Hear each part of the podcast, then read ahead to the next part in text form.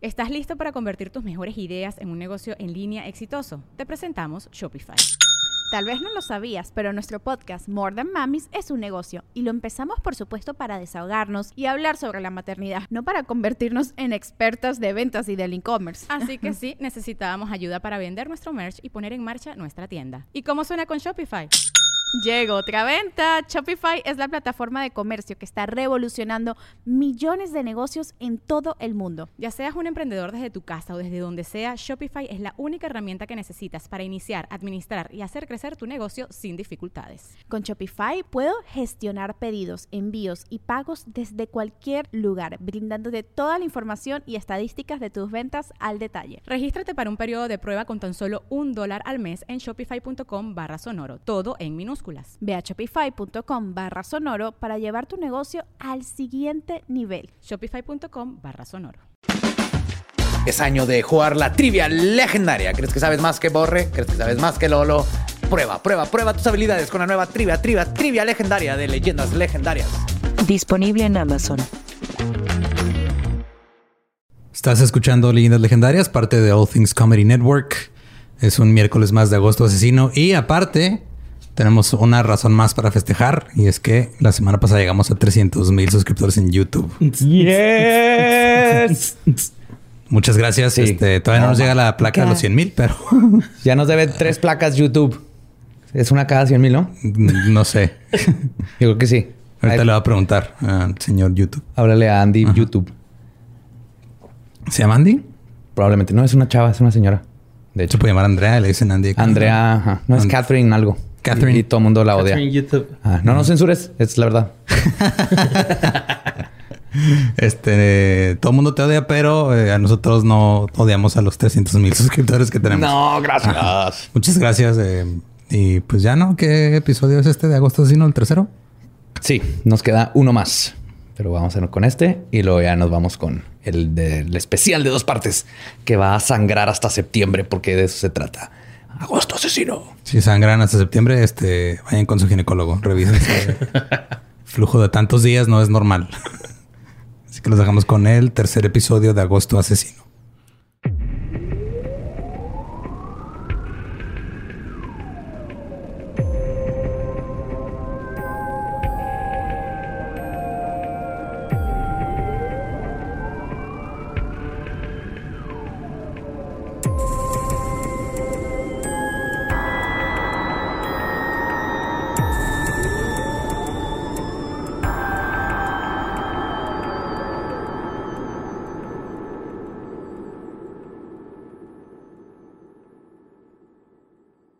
Bienvenidos a Leyendas Legendarias, el podcast en donde cada semana yo, José Antonio Badía, le contaré a Eduardo Espinosa y a Mario Capistrán cosas, cosas. no. Feliz cumpleaños a mí. Casos de crimen real, fenómenos paranormales o eventos históricos tan peculiares, notorios y fantásticos que se ganaron el título de Leyendas Legendarias. Que cagándola después de no, ya pues qué cosas. Este... récord ahí. Ajá. Magnífico. Ya tenía rato, mira. Bueno, pero no fue peculiares. Ajá, ya mínimo cambiaste de palabra. ¿Está bien? Muy bien. Eso se llama avanzar. Es la edad. Con la edad hay que vamos avanzando como personas. Como siempre me acompaña a mi diestra Eduardo Espinosa. ¿Cómo estás, Loro? Todo chido. Qué bueno. Y en mi diestra, siniestra, Mario López Capistrán. ¿Cómo estás, Borre? Muy bien, gracias. Yo. ¿Todo bien? Lolo, Gabe. pues es que me di cuenta que nunca saludamos a Gabe, güey. Aquí está. Es que es un fantasma este, switcheando. Y pues eh, bienvenidos a otro más de los asesinos de Agosto Asesino. Otro de los que fueron parte de mi juventud. Forjación. Ahorita vamos a ver por qué. Porque este es así como un asesino muy de película. Como muy bone collector. Ahorita van a ver a qué me refiero. Pero y ahí les voy platicando por qué. Qué fue lo que me atrajo y llamó la atención de este personaje.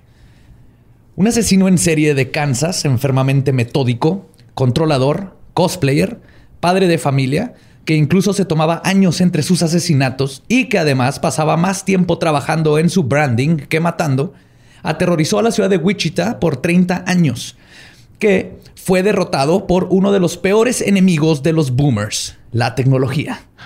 Hoy les voy a contar la historia de Dennis Rader, el asesino BTK. El Betaca. Ahorita llegamos porque le dicen el BTK, ¿verdad? Sí. ¿Lo ubicas? ¿Lo has oído de él? Eh, vi que alguien puso en leyendas. Ojalá y salga el BTK. próximo BTK y mira latino. Pero no, Sí. no, no lo ubico. Y si han visto Mindhunter, van a saber exactamente de quién estoy hablando, que es el, el de bigotito. Ah, Ajá. ya sé quién es entonces. Sí. Ajá. Es el que sale en las escenas así como... ah, ya, ya, ya, ya. Es ya. él. Es el que inventó el K-pop. Corría con, como Naruto. Es algo. BT K-pop. Sus escenas De vienen. BTK. po. Ya en sonoro es BTS. Pues si era cosplayer, güey. Ahorita Vamos a ver. Esto es when cosplay goes wrong, básicamente. Dennis Rader nació el 9 de marzo de 1945 en la ciudad de Pittsburgh, en el estado de Kansas, en los Estados Unidos.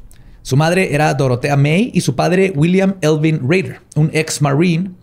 Dennis, y al poco tiempo de tenerlo, perdón, este, se mudaron a la ciudad de Wichita, en el estado de Kansas, que inadvertidamente sería una pésima idea para esta ciudad.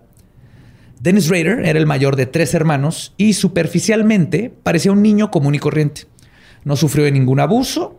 eh, su madre era atenta con él y sus tres hermanos menores, Paul, Bill y Jeff, este, se, la, se la vivieron muy bien. Y el- la mamá trabajaba en una tienda de conveniencia, mientras que su padre trabajaba en la estación de ferrocarril.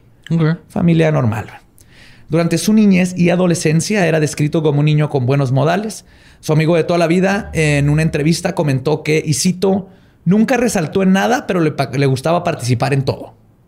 Entonces, Este chavito está en el equipo de base, en los scouts, en los- y no, no sobresalía, pero... Dolorosamente promedio. Ajá. sí, sí, lo acabas de escribir perfectamente. Sus padres lo crearon como luterano y luego lo inscribieron en los Boy Scouts. Dos cosas que mantendría constantes casi por el resto de su vida. Mm, ahí aprendí a hacer nudos. Eh, Yo prometo Sí. por mi honor. sí, güey. Sí, es- esas cosas que, que dan miedo, güey. Ténganle poquito miedo. Yo fui Boy Scout, pero no llegué a la parte de los Yo nudos. también. ¿Tú también? Sí, ma. Yo no. Lo más que hice fue una caja para bolear zapatos. No sé por qué. Yo no en exteriores, ¿por qué? Me No, yo sí desintegro con muchas. el sol, güey. Muchas travesuras Sí. con la Sí. naturaleza. De hecho, creo que nos enseñaron a, hacer cajas de zapatos. Ahora pensándolo bien, porque así sobrevives en- urbanamente. Ajá. Te quedas huérfano. a- Yo bolear. armar mi caja de zapatos y a bolear. Bolero de Juárez. Curiosamente, a pesar de tener lo que se considera, o hasta donde sabemos, una infancia normal, Dennis desarrolló uno de los síndromes de la triada McDonald, asesinar animales. Varios amigos que se juntaban con él cuando eran niños recuerdan que cuando iba a pescar, Raider tenía el macabro hábito de atrapar tortugas y luego las colgaba de los árboles del cuello. Además de tortugas... Se ve. sí, güey. Y el Splinter así llorando. no, mis hijos. es, es Shredder, va, este güey. Vencidos por la gravedad. Luego confesaría que llegó a hacer lo mismo con gatos y perros. También igual los colgaba. Ajá. Algo que sí lo separaba de los demás niños es que desde que entró en la adolescencia, sus fantasías sexuales casi inmediatamente se fijaron en el bondage y el control. Estas fantasías se convirtieron en lo que Raider comentó, y cito, amarrar a las chicas y hacerles cosas. Así era su cosa más favorita del mundo. Estas fantasías, perdón, su primer target o blanco, que también así les decía, target, project, mi proyecto, ahorita vamos a ver eso. También tiene una mentalidad como muy, este, de ejército. Se lo tomaba muy en serio, ¿no? Acá. Y muy, o sea, deshumanizaba a las, a las víctimas. Ok. Eran sus proyectos. Como en un futuro llamaría a sus víctimas. perdón. Fue este uno, uno de sus blancos, el primerito es Annette Funicello del show de televisión Los Mouseketeers, no a los que a mí tampoco me tocó ese No. pedo. No. Pero un show como de variedad de Disney, donde salían unos niños eh, que bailaban y cantaban, y entre ellos estaba Annette Funicello, que era una así como este. ¿Cómo se dice? ¿Cómo era? Era el, el crush de todos los jovencitos de ese, de ese tiempo. Su fantasía creció y formó un fetiche por los panties de mujeres, al grado de que comenzó a robarse las que podía encontrar, sacándose- sacándolas de los patios de los vecinos. Como el de Ranma y medio, el Ah. abuelito. O Rochi. El viejo Roshi, ¿va? BTK Pop cada vez le queda más. Sí. Este fetiche luego creció a usar los panties y luego agregó vestidos que también se robaba. Fuera de que padre, perdón, fuera de que su padre era un clásico padre ausente de esos tiempos, que llegaba muy cansado del trabajo y su madre pasaba más tiempo leyendo y viendo televisión que atendiendo a su hijo. Cuando comenzó la pubertad, en las palabras de Raider, y cito, me llevé muy bien con mi papá, pero mamá no siempre fue tan feliz. Siempre la he amado, todavía la amo mucho, pero tenía un poco, un poco de rencor contra mamá. Nomás así leve. Sí, Sí. Porque de seguro una vez lo encontró con los, sus panties y le dijo, dame esas son mías. Y- Definitivamente lo debieron haber trampado vestido de mujer. Como lo mencioné antes, no hubo una- un abuso físico o algo que forjara la mente criminal que conoceremos dentro del pequeño Raider. Aunque se menciona en algunos lugares, y él lo dice en una entrevista, que en un punto se les cayó y se pegó en la cabeza cuando era bebé. Esto podría confirmar varias cosas, pero el dato en sí no sabemos si es real. Nomás él lo dijo, así que tiene que ver. Pues le zafaron la mollera de chiquito. Sí, y ahorita vamos a hablar un poquito más. Vamos a Es que, adentrar bastante en esta los- psicología y los golpes. Es que los, los bebés y la gravedad no se dan bien, güey, neta. No. La gravedad es el peor enemigo del ser humano, no puedo creer. Te rompe celulares, bebés, vasos con cerveza.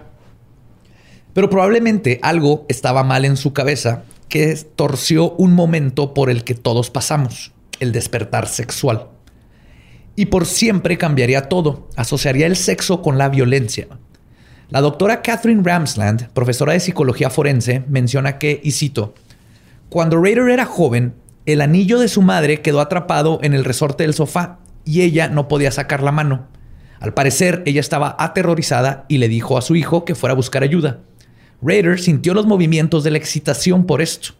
Para él era emocionante ver a una mujer desamparada y fue el comienzo de sus ideas sobre las mujeres, que lo que quería de ellas era mantenerlas atrapadas e indefensas y mirándolo con terror. Esto quedó grabado en su mente y se convirtió en la imagen que siempre buscaba. Y eso explica por qué ahorita todo el porno se trata de mujeres que se atoran.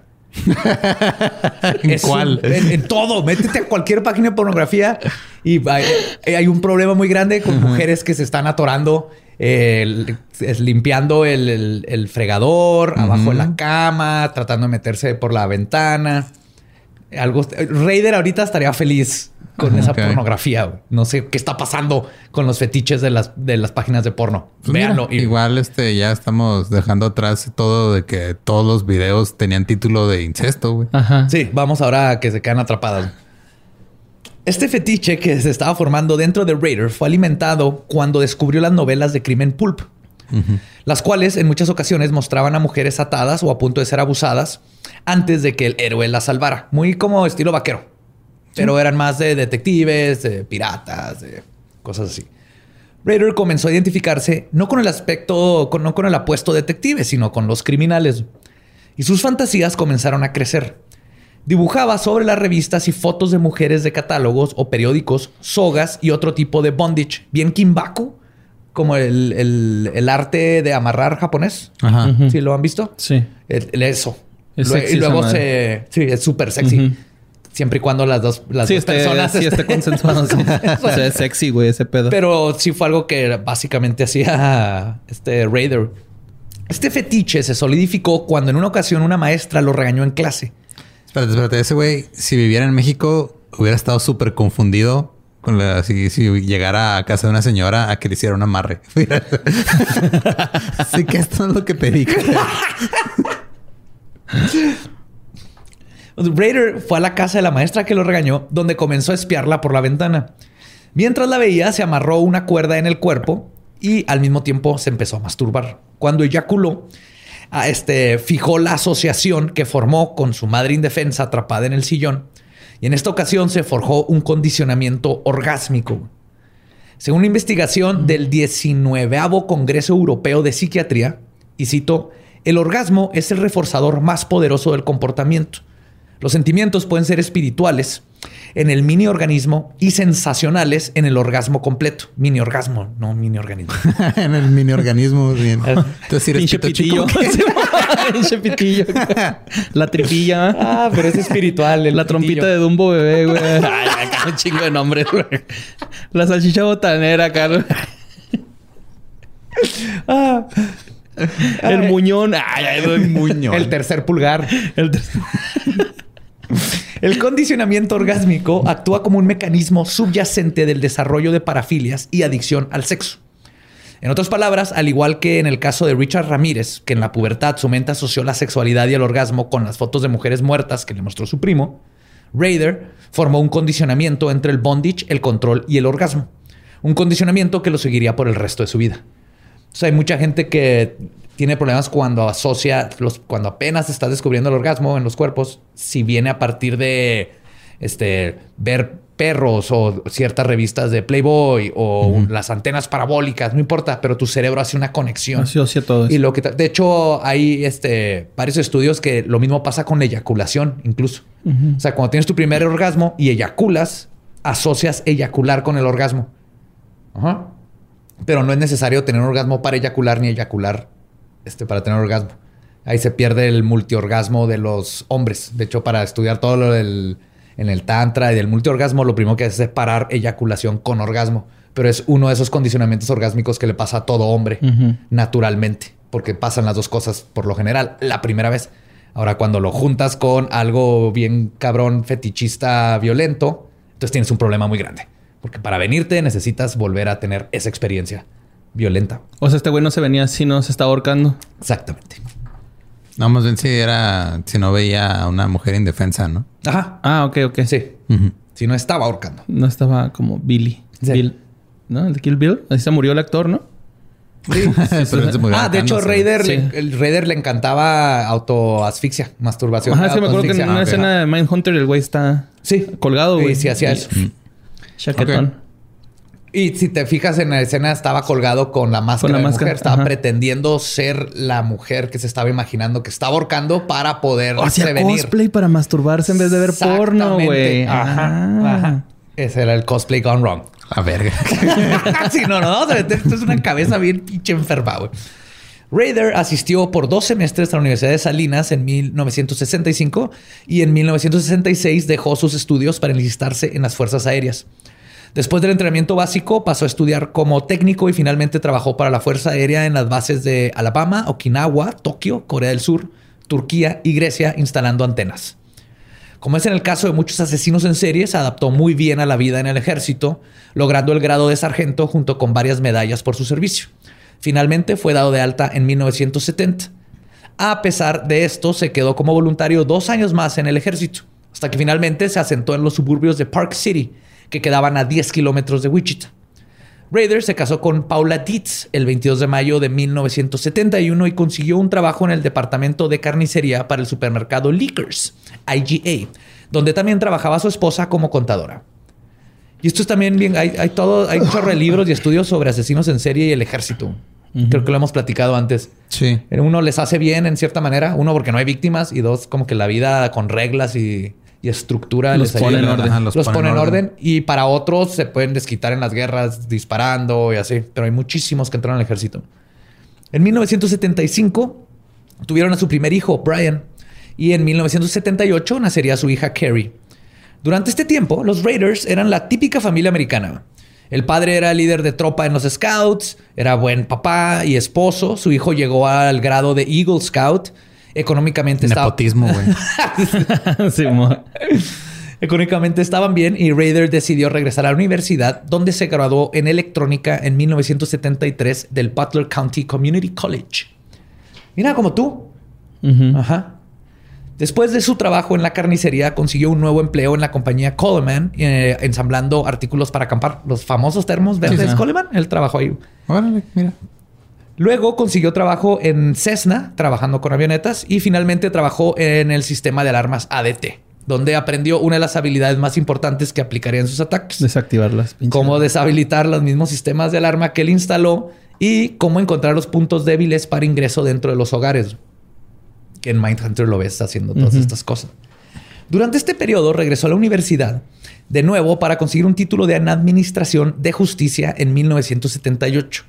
Aunque tardó seis años para graduarse porque su ortografía y gramática eran muy malas. Y antes de que empiecen, y antes de que empiecen, sí está bien cagado este pedo de Dennis Bader. Irónicamente, esta mala ortografía luego se convertiría en una de las pistas para su captura. güey. Ok. Um, Pensé que íbamos con algo de también de dislexia o algo así. No, no, no. Mira. No hay que juzgar, güey. No, luego las víctimas suelen ser los más cercanos, entonces Ay, güey. nos quedamos así. Pero justo fue ahí donde, cuando estaba este, estudiando todo esto de justicia, donde aprendí un chorro de asesinos en serie. güey. Yo creo él es de los asesinos en serie más, este, como self-aware. Sí, que estaba consciente de lo que estaba haciendo. Súper consciente y de que- qué ajá. Y cuál era. Que, así, él sabía de yo soy un asesino en serie organizado, del estilo eh, lujuria, control, poder. Sabía perfectamente quién era, güey. Creo que eso es- lo hace todavía peor. güey. Es como los güeyes que estudian un semestre de psicología, ¿no? Que se diagnostican solos. Deja tú los que terminan, güey. nah, no es cierto, chaval. Durante todo este tiempo, Dennis Rader vivía una doble vida. Para la sociedad y su familia era el esposo perfecto, miembro de la comunidad, el templo y los Boy Scouts. Pero su fetiche sexual lo consumía. Cuando tenía la oportunidad, era cosplayer. Se disfrazaba en elaborados disfraces de mujer, usando ropa interior, ligueros, medias y tacones que incluían una máscara de una cara femenina súper pinche creepy, güey. Es así como, como las blancas, que es así nomás una cara, pero color piel con los labios rojitos. güey. Bien, bien Step for Wives el pedo, ¿no? Sí. Como la, la morrita de gorilas, ¿no? Tipo se me figuró con... Ah, algo así, pero de- más neutral. Tienen que ver, ahí van a ver fotos en los show notes. Y además se amarraba a sí mismo, a veces en posiciones tan complicadas que varias veces se quedó atorado y estuvo a punto de ser descubierto. güey. ¿Ves? Si dices que el porno está muy raro, güey. O sea, hay antecedentes. Sí, sí, La gente se queda atorada en posiciones extrañas. Sí, mo. Sí, no, y, hay, y tiene- se ponía la cámara y ponía el timer y cuando iba a los scouts, o sea, si iba allá en el bosque, a veces lo hacía en la casa, pero en los scouts. Y hay fotos de él donde se quedó atorado y tardó un chingo en bajarse, güey. Pero eso también era parte del rush de, De la de excitación. la excitación de que lo fueran a trampar. Y sus fotos también están súper creepy. Las ves y parecen de película de terror. Además, se tomaba este, estas fotos, las usaba para masturbarse y saciar sus fantasías. Hasta que tener fotos no fue suficiente. O sea, se masturbaba con fotos del mismo Del mismo amarrado. amarrado de mujer. Sí, o sea, él cosplayaba como su víctima. Sí. Básicamente. Como, Ok. como él se imonaba y dibujaba, porque él dibujaba así como de niño que dibujas cosas en los cuadernos. Tenía dibujos y dibujos. me los imagino así nomás de monitos así de... De, De palitos, y de bolitas Palitos amarraditos. amarrados. y un cuchillita así. muerte, muerte. Todos así amarillitos, amarillentos, ¿no? Las hojas, güey. de tanta chaqueta. Toda esta fase, desde que comenzó, en el caso de Raider, en la pubertad, es conocida como la fase fantasía disociativa. Estado de fase de aura, también le dicen. Todos tenemos fantasías, pero un asesino en serie llega a un punto donde ya no se dan cuenta que los pensamientos e impulsos que sienten provienen de la fantasía. Junto con este proceso viene lo que el psiquiatra Joel Norris describe como la fase aura. A diferencia de otras personas que en la infancia pueden llegar a experimentar con fantasías y luego sienten las consecuencias y aprenden, el asesino en serie no lo frena el concepto de castigo, morales, la ley o el tabú. Su comportamiento es completamente impulsivo. Se vuelve inconsciente a cualquier estímulo externo y solo obedece un estímulo invisible y completamente dominante. Sí, como cuando... Cegado. O sea, o sea, es el impulso de la Ferrafter, pero para matar gente. güey. Ok. Estás cegado por todo, te vale verga la moral, te vale verga las buenas costumbres, todo. O sea, tú nada más quieres ponerte Seguir. más Que siga la party. Que siga la party. Ajá, es lo mismo, pero pues matando jovencitas. Por ejemplo, creo que esta parte es inconscientemente, creo que es algo de lo que nos atrae y la fascinación por los asesinos en serie. La parte de, de que no les importan las morales, el tabú, la ley de que están por encima de, de todo lo que nos detiene, ¿no?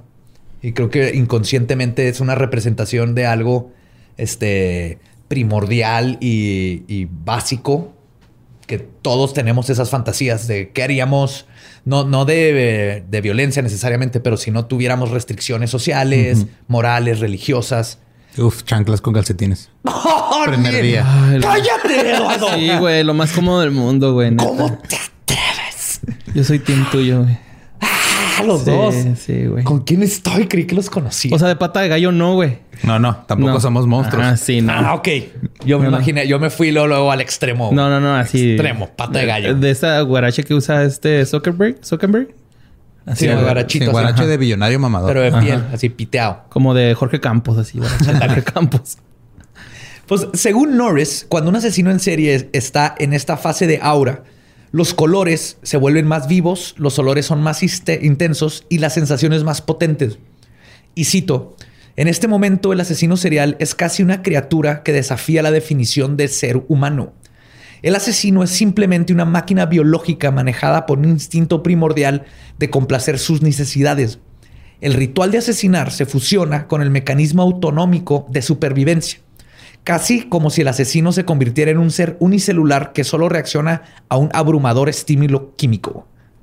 Se hacen una máquina de matar que no, no, no Sí, de hecho, también lo, ya lo has platicado en otro episodio, ¿no? Que hasta incluso hasta se les nota en el... O sea, físicamente tienen en las pupilas... Sí, por ejemplo, en- de Bundy decían que le cambiaba el color de los ojos, que obviamente eso es imposible, pero lo que pasa es, es- se- la pupila se expande y eso explica por qué los colores se ven más Pues vivos. estás ¿no? sintiendo se dilata. excitación, ¿no? Acá. Sí, y todo el cuerpo se prepara como cuando tienes que correr o pelear, cuando Ajá. estás en esta, pero para matar. Es como cuando está en riesgo tu vida, ¿no? Que te- los pinches sentidos se te alteran así. Y no piensas, cabrón. nomás actúas. Ajá. El asesino en serie está así en estos momentos. Sí, güey. O sea, es, es vivir así en el estado en el que estuvo el güey que lo madrearon en la combi, así ese estado de alerta.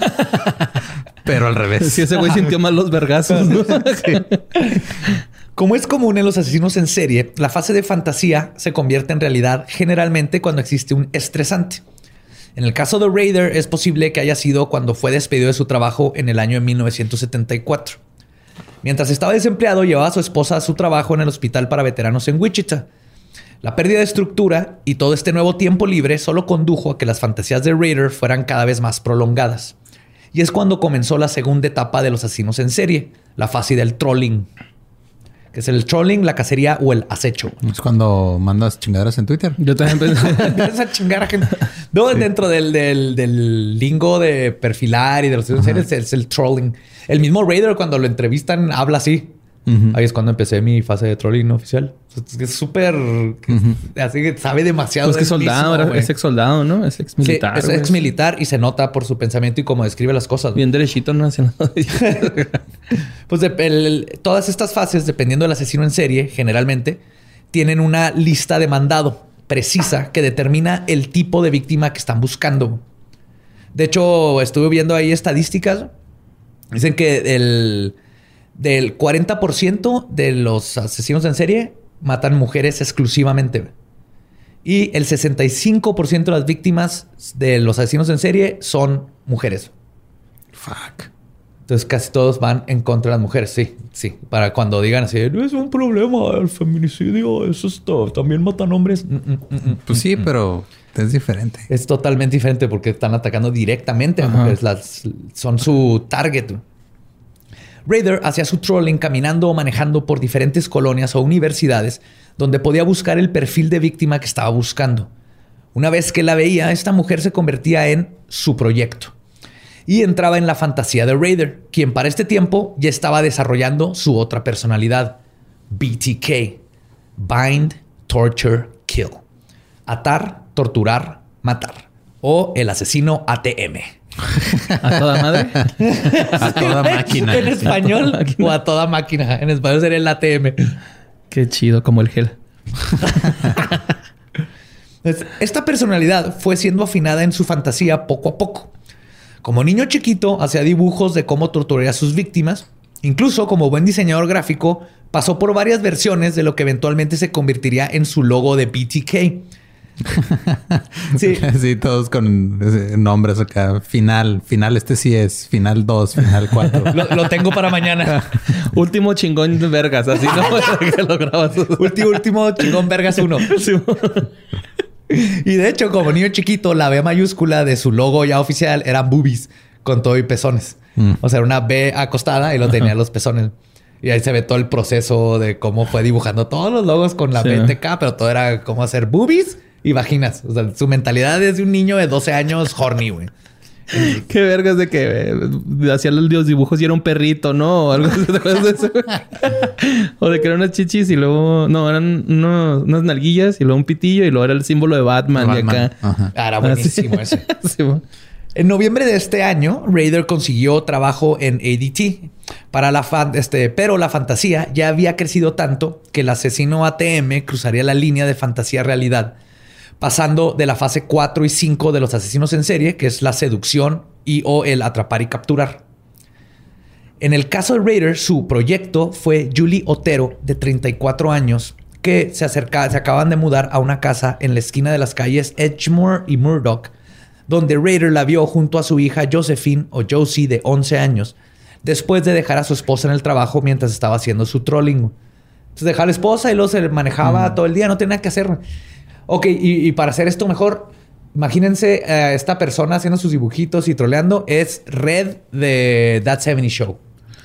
Ok. Sí, güey. La actitud, como habla, así como siempre bien tieso y serio. Dumbass. Ese es Dennis Rader. Sí, con la Dumbass. Ajá. diferencia que cuando te les decía que te va a meter el pie en el, en el culo, lo culo. hacía de neta. Lo sí. Te amarraba y luego te metía el pie en el culo. Pues siendo un asesino organizado, Raider comenzó a pasar tiempo considerable observando el hogar de los Otero, apuntando sus rutinas y analizando la mejor forma de entrar a la casa. Armó lo que llamaba su hit kit, que hit es como de hitman, de sicario, y era su hit kit, que era una bolsa de lona que contenía una pistola, cuerdas, cuchillos, tape, herramientas, máscaras, todo lo que necesitaba para ingresar y hacer a la casa y hacer sus fantasías. Ah, y que de hecho la cambiaba. Este, a veces era una bolsa, a veces era una mochila, puede ser un portafolio, depende de que, que- que le quedara en la situación para no llamar la atención. El 15 de enero a las 8 de la mañana, el asesino ATM entró al patio del Osotero y cortó la línea telefónica. Luego entró a la casa por la puerta trasera que estaba abierta porque Joey de 9 años había dejado salir al perro. Cuando entró, Raider se topó con Joe Otero de 38 años, su esposa Julie, su hija Josephine y su hijo Joey. PTK entró en pánico cuando se dio cuenta que Joe seguía en la casa. Entró en pánico aún más cuando vio que estaba toda la familia, pero no se echó atrás con su plan. Confrontó a Joe Otero con la pistola y le dijo que era un criminal buscado y que necesitaba dinero, comida y un auto. Ordenó que sacaran al perro porque estaba ladrando y luego se llevó a toda la familia. saquen al perro porque si está el perro aquí viéndome no se me va a parar. Imagínate que hubiera sido un gato, güey. Aunque levantan el culo cuando te sacan acción. güey, no mames. Mira, yo nunca he tenido gatos, así que no me, no, o sea, ese comentario está completamente desconectado de mi realidad, güey. Ah, ok. No, si está bien culero porque estás acá en acción y Ajá. llegan y te ponen el culo en la cara, güey. No sabes si chupar, meter o quitar, güey. Manténlo así, No, no Man- no Mantente en la ignorancia, güey. Mejor nunca sepas y de- déjalo pasar, güey. Luego se llevó a toda la familia a una de las recámaras donde les ordenó que se acostaran boca abajo y les ató las manos y piernas. Curiosamente, en la confesión ¿Qué, de... qué nudo usaba? ¿Cuál era su...? ¿Qué no qué? es que no me sé los nudos de, de Boy Scout. Ah, no sé, pero sí, sí lo conocían por sus nudos extraños Ajá. que eran de Boy Scout. Mira, pues, Pues hay de marinero, hay de... el, cuadrado, el cuadrado. el pescador. Ajá. Este, ya son los que no sé. También hay uno que es como para escalar, güey. El de conejito. Ajá, que son Para así como do- dos fositas y lo. No sé, es el que así le digo yo a los tenis para... Pues sí, es el de conejito o el del dragón. ¿Del dragón? Pues también hay una así como que el conejito que pasa por la cueva, el dragón pasa por la torre y bla, bla. Ahí me lo enseñaron con un Salió en Shrek. hoyo. Mm, ok. Fuentes vergas. Curiosamente, en su confesión, BTK cuenta que la familia se quejó varias veces de que estaban incómodos con las ataduras. Incluso Joe, que tenía una costilla rota por un accidente automovilístico, se lo hizo saber. Y Raider le puso una almohada en la cabeza para que estuviera más cómodo. Ya los demás los desamarró y amarró de nuevo para que estuvieran más cómodos. Ok. Sí, tienen esta Sí está raro, güey. Sí, y, pero siendo Raider, no creo que haya sido por buena onda. Creo que era más por perfeccionista. Ajá. Tenía OCD, tiene un tipo de, de, de, op- de TOC. Y era más de que esto tiene que salir perfecto. Aunque ya desde el principio no le salió perfecto. Pero el- no están bien, entonces tengo que volver a amarrar. Todo tiene que estar así meticulosamente Impecable. hecho, güey. Raider re- este, razonó que no traía máscara y todos podían identificarlo. Así que tomó la decisión de, en sus propias palabras, y cito, put them down. Así como dormir a tu perro es la palabra que se usa en la frase en inglés, put them down. Pero así se refirió a la familia cuando está con el juez confesando, put them down. Le puso una bolsa en la cabeza a Joe y la amarró con una cuerda a su cuello, pero Joe logró romperla. Toda la familia comenzó a gritar y es cuando corrió a asfixiar a Julie, quien estaba en la cama. La estranguló manualmente y luego se pasó a asfixiar a la pequeña Josephine. Una vez que terminó con ella, le puso una bolsa en la cabeza a Joey, el más chiquito. En eso, Julie Otero recobró la conciencia y, cito, en las palabras de Raider, estaba muy molesta con la que estaba sucediendo. Raider ahorcó a Julie con una cuerda, quien le pidió que por favor salvara a su hijo. Raider hizo caso después y le quitó la bolsa a Joey. Regresó a asesinar a Julie. Para este punto, Joe logró romper su bolsa que tenía en la cabeza. Así que Raider terminó de asfixiar a Julie y fue a ponerle una camiseta y sobre la camiseta una bolsa de plástico para que Ana pudiera. ¿Han jugado a la madre esa de que salen cocodrilos y nos tienes que pegar? ¿Qué estaba pensando? no lo quería decir, pero. Se le Que despierta sí, que te ibas con un compito para que le pegaran también. Para que te ayudara. Así estaba Au, au, pinche rey les de-. Tratando de matar y se le están reviviendo todo el mundo. güey. Le- Ahora le puso una camiseta y luego una bolsa de plástico en la cabeza a Joe para que no la pudiera romper y le volvió a amarrar el cuello con un cable. Mira, uno va aprendiendo. O sea, las primeras veces casi siempre son este, raras e incómodas. Sí, Ajá. sí. Tanqueó su primera vez. Totalmente. pues decidió regresar a su plan inicial y se llevó a Joey a otra recámara donde le puso una camiseta y bolsa de plástico igual que su papá y el pequeño de nueve años murió de una combinación de estrangulación y asfixia. Cuando Raider regresó a la recámara, Josephine había despertado. Entonces se la llevó al sótano donde la ahorcó colgándola de una tubería. Una vez muerta, le quitó los pantalones y tuvo lo que él llama fantasías sexuales. Que eso sí, Raider nunca abusó sexualmente de sus víctimas. Las mataba y luego se masturbaba. Y- pero él le llama fan- así decía, fantasías sexuales. Ay, no podía decir Qué asco la necrofilia. Pinche fresón. Pinche asesino fresón. No, y es que él no le importaba.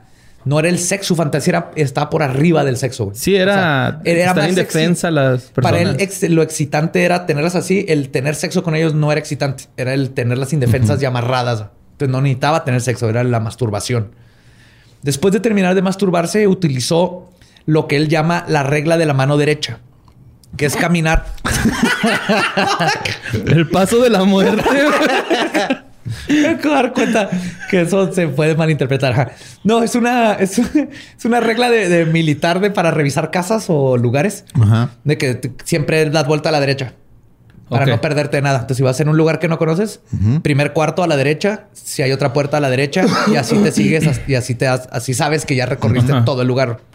Eso sí, ah, pero iba a, a- a todas las habitaciones y se masturbaba con la derecha. Luego daba Sí, la derecha. la regla de la mano derecha mientras usas la zurda o algo así. Iba caminando. De bicicleta se lo ponías entre las piernas y iba pedaleando. güey. se iba pedaleando, güey. no. Pues durante esta revisión se robó un radio y el reloj de Joe. Raider ordenó la casa un poco buscando no dejar evidencia, tomó las llaves del auto del osotero y se fue al estacionamiento de un supermercado donde aventó las llaves al techo del mismo. Ahí se dio cuenta que se le había olvidado su cuchillo. Hmm. Así que tuvo que regresar a casa del osotero a A pie. pie. Sí. Pendejo. sí. Sí, está medio blunder este vato su Sí, primero. te digo, los primeros así Pues cagándola. es que no güey, sabes qué vas a hacer. Pues se regresó a recuperar su cuchillo y luego se retiró del lugar.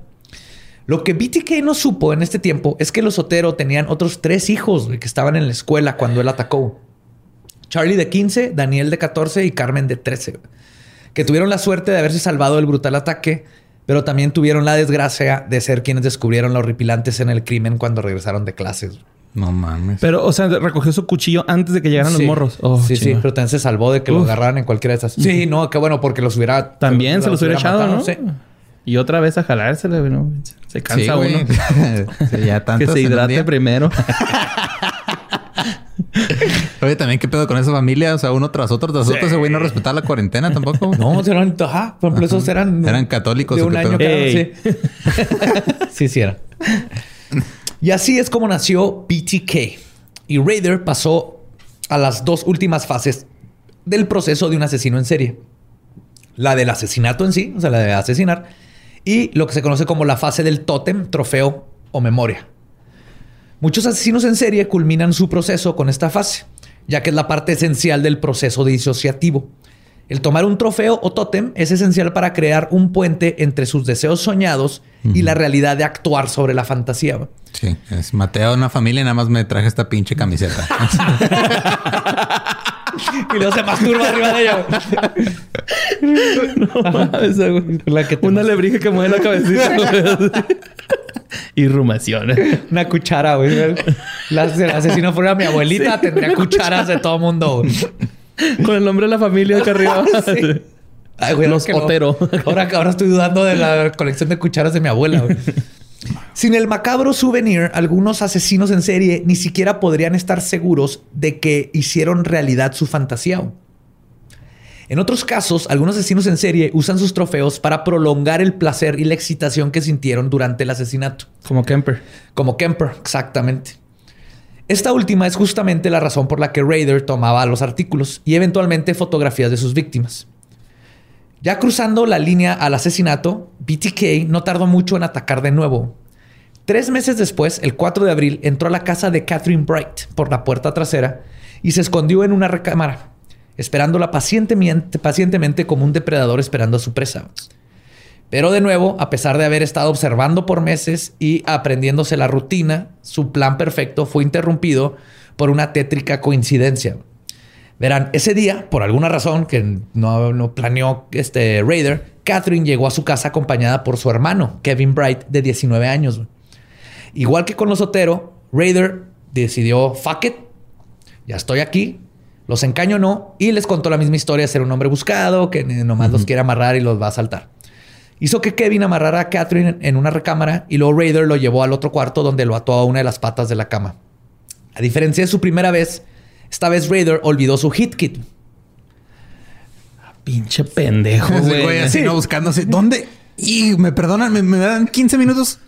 No se muevan de ahí, ¿eh? Ahí vengo. Ahí vengo. Neta, ahí vengo. O espérate, tienes este cuerdas, tape, una máscara de mujer, calzones de niña y un cuchillo aquí por la casa. No, entonces sí, ahí vengo. Aquí por Fue- ahora sí que fue a la guerra sin armas, ¿no? Sí. Como dicen los maestros cuando llevas lápiz. Te mandaron a la guerra sin fusil. Sí. Literalmente. Así que eh, tuvo que improvisar los amarres con lo que encontró en la casa. Esto suscitó que cuando intentó estrangular a Kevin, él pudiera soltarse y los dos hombres comenzaron a pelear. En un punto, Raider pudo sacar una de sus dos pistolas, traía una 22 y una Magnum 357, y le disparó a Kevin en la cabeza con la 22. Una vez que hizo esto, se pasó al cuarto donde estaba Catherine. Cuando la estaba estrangulando, ella también logró soltarse y ambos comenzaron a pelear.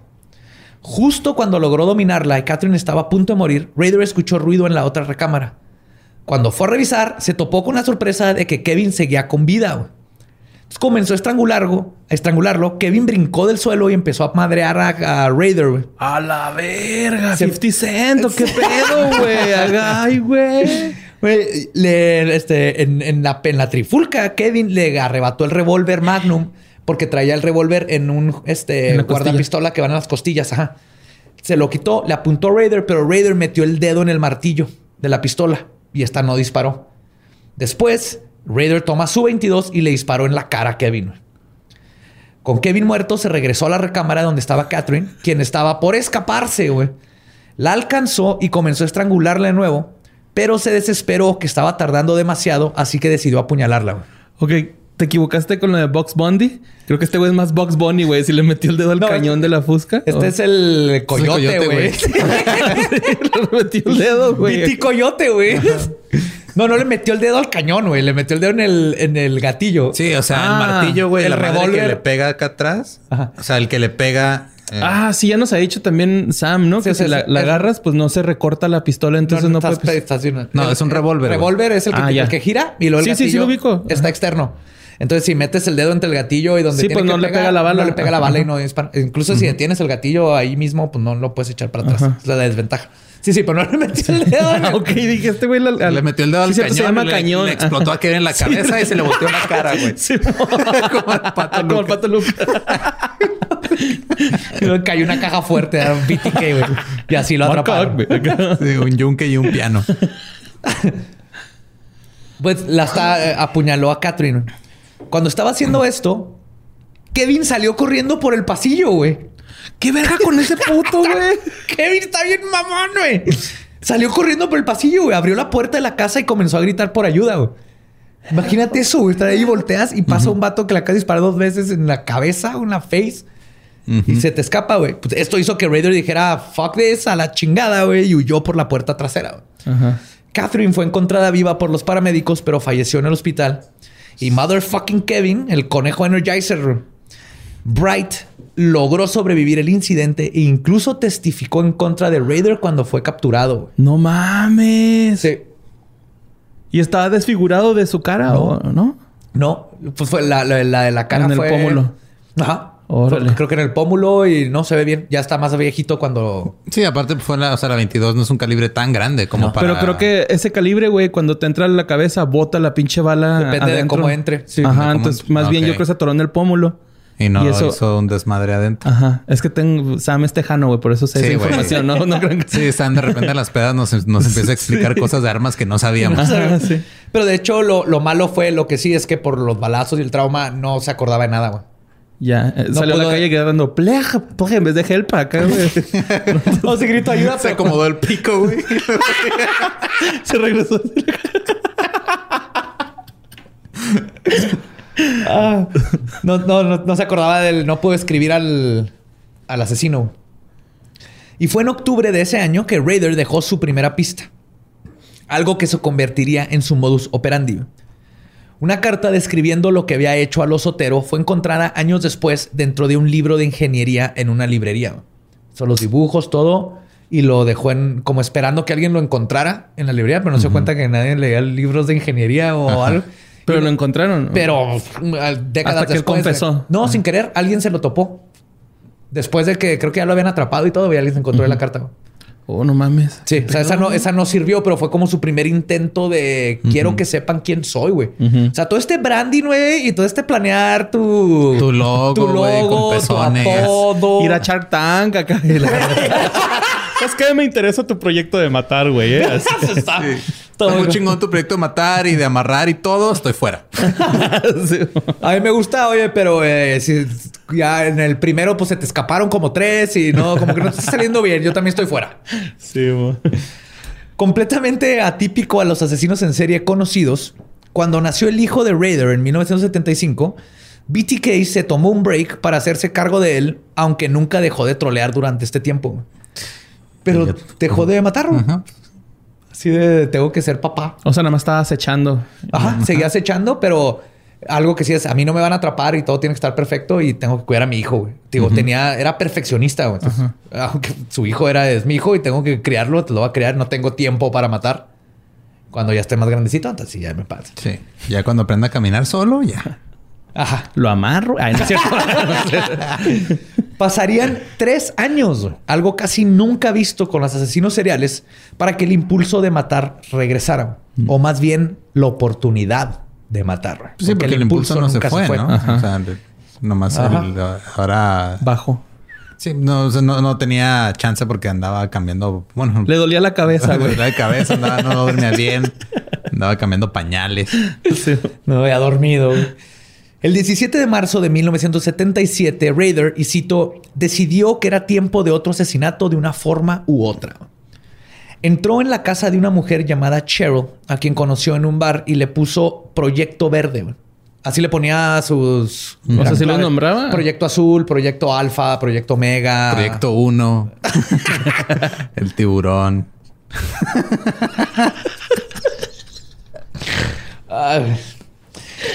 Pero esta noche, Cheryl nunca llegó a su casa. güey. Raider... Se la ganó otro asesino, güey. Había mucha competencia en esa época, güey. Eran los 70 o sea. Sí, mo. ¿Alguna vez habrá pasado eso, güey?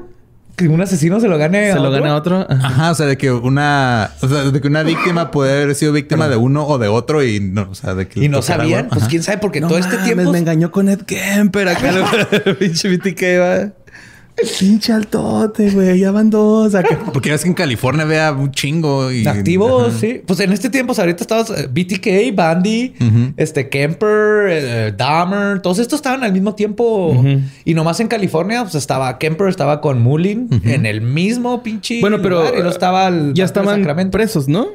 No, no, eh, ahorita, este tiempo que Ah, BTK en estaba este- activo, estaba activo Kemper, estaba Bandy por ahí. Ya son los 70, 75. Y es culpa del plomo, güey. Pero ya luego hablaremos del plomo algún día, güey. El plomo plomo. que, este, según un amigo, nos salvó del cobato 60 aquí en Juárez. Ah, puede ser. Pero sí, el, en estos tiempos, como están todos estos asesinos en serie, una teoría es que había un putero de plomo en todos lados y te afecta el cerebro. Y ya ven esta parte de la fantasía, que todos tenemos fantasías, pero por ejemplo, tienes, te vas a revelar y una de tus fantasías y vas y haces vandalismo. Y lo te regañan tus papás o te agarra la policía y dices, Entonces es un "Ah, cañón de güey". papas y, Y vas aprendes- a tirarle a vidrios de maquilas. Perdón. Pinche, es pinche vandalismo nerdo, güey. O sea, hicimos, Wow. wow. hicimos un arma. no, está bien, güey. Está, está bien vergas. Papá, es que hice un cañón de papas y rompimos y luego reprogramamos la alarma. Ay, a mí la primera vez que me llevaron del fue por eso, güey. Por un cañón Por- de papas. No, porque reventé los vidrios de una casa de cambio. Pero estaba vacía, güey. Estaba vacía la casa de cambio. O sea, estaba abandonada. Pero el punto es que ahí aprendes tu lección, ya sea por tus papás o la policía. Pero en los asesinos en serie es probable por el daño del cerebro, no en todos, ¿verdad? Pero muchos. El daño al cerebro o el plomo que afecta exactamente el área de frontal del cerebro, Ah. que es la que te pone esos límites. Entonces, Es la de la moral. se va juntando en varios factores. Uno de ellos es, quiero esta fantasía y mi fantasía es amarrar mujeres y tu cerebro no tiene miedo a esos límites que aprendería cualquier otro Sin joven. miedo al éxito, papito. ¡Wow! Paps. Tú mátalas, príncipe. A huevo. Pues, Este, nunca llegó a la casa Cheryl, en eso nos quedamos. Raider decidió que de todas formas encontraría a alguien. Caminando por la calle Hydraulic, se topó con un niño de 5 años llamado Steve Relford. Raider sacó una foto de su propia esposa e hijo y le preguntó a Steve si sabía quiénes eran. Steve dijo que no y continuó en camino a su casa, con el mandado que le había pedido su madre, por eso andaba fuera a esas horas. Raider lo siguió sigilosamente, fue a otra casa primero, que también era otro de sus proyectos. O sea, en, en las Pero tenía cuadras tenía, varios, tres ¿no? o cuatro. Sí. O sea, tenía su plan verde, plan verde B, plan verde C. Sí, pues, diferentes tenía colores, a lo ajá. pende- Parte No de lo que más, Raider lo que más era el proceso le fascinaba. güey. O sea, por eso podía durar tres años sobreviviendo nada más del De trolear. proceso de trolear. Nomás troleando, eso lo tenía. Y luego se masturbaba con sus trofeos y sus dibujos. Pero eso era suficiente para este poder Pero no tener que matar. todo organizado así bien cabrón, teniendo todos los proyectos en orden, sabiendo qué iba a hacer. Gabiti K, ¿qué? Ay, cállate, señor Excel. Señor Excel. Mira, uno Ah. identifica a los de su calaña. ¿Cómo le dicen? oh, shit. Pues llega a la casa del niño este, que, con el que había hablado, toca la puerta y PTK se hizo pasar por un detective y logró entrar a la casa. Habían tres niños en el hogar, incluyendo Steve, su hermano de 8 años y una hermana de 4 años. Raider apagó bruscamente la televisión, bajó las persianas y sacó su Magnum 357.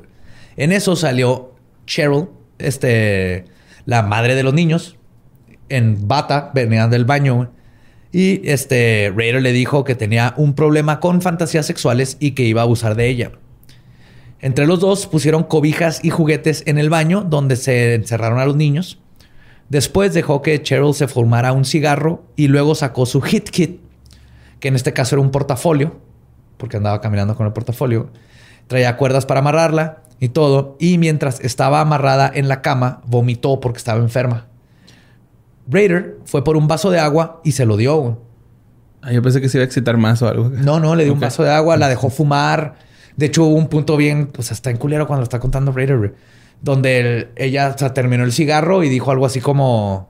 Vamos a que Ok, me mates. fuck it, vamos. No, no. Él le dijo que nomás iba a abusar sexualmente de ella. Y hubo un punto donde ella dijo, "Le- let's get it over with. O sea, ya, bueno, pues haz lo que tengas que hacer y vete, güey. Pues pensando en sus hijos, güey, que estaban encerrados. Estuvo Ah, hijo de este- puta, güey, No, güey, fuerte, ¿eh? Este asesinato es de los más culeros. Este le pone una bolsa en la cabeza, le estrangula con una cuerda como a los demás y se masturbó sobre el cadáver y unos panties que estaban ahí en, el, en la cama. Y en eso comenzó a sonar el teléfono. La familia le había dicho que los vecinos irían a la casa, así que Raider no quiso arriesgarse y huyó, dejando a los tres niños vivos. Pero uno de los niños, del de cinco años, podía ver por el vidrio de la ventana cuando estaban amarrando a la mamá y todo eso. ¿Y vio la cara de este güey? Sí, pero estaba bien chiquito. Y hasta le dijo, voy a desamarrar la puerta porque la amarraron con cuerdas y pusieron una cama. Y le dijo así que la desamarras y se mato a tu mamá. Fíjate el trauma de estos niños en- encerrados. Este güey... ah. El 8 de diciembre, BTK atacó a Nancy Fox, de 25 años. La estaba esperando dentro de su casa cuando ella llegó de trabajar. Le dijo lo mismo que a los demás, que tenía un problema de fantasías sexuales, la ató y luego le confesó que él era el responsable del asesinato de los Otero, que ya había sido algo muy Ajá, mediático. Escandaloso, ¿no? Luego le estranguló y se masturbó y dejó semen sobre su bata.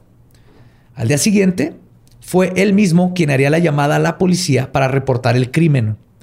Esta sería la primera vez que las autoridades conocerían la voz de BTK. Entonces ya empezó como a, a la, la necesidad de que reconozcan su jale. Y esta fue la primera. Habló y dijo, eh, van a encontrar a esta mujer muerta en esta dirección. Está así, ya está. Y les dio toda la descripción. Poco Pero no tiempo- les dijo que fue él ni nada. Sí. Ah, sí dijo, fui Sí, sí, yo. sí. Encuéntrenme. Encuéntrenme. Es como subir una foto a Instagram y taguearte tú en tu propia foto. Básicamente. Sí, este vato, puta madre. Si hubiera habido Instagram, no sé qué hubiera hecho este güey.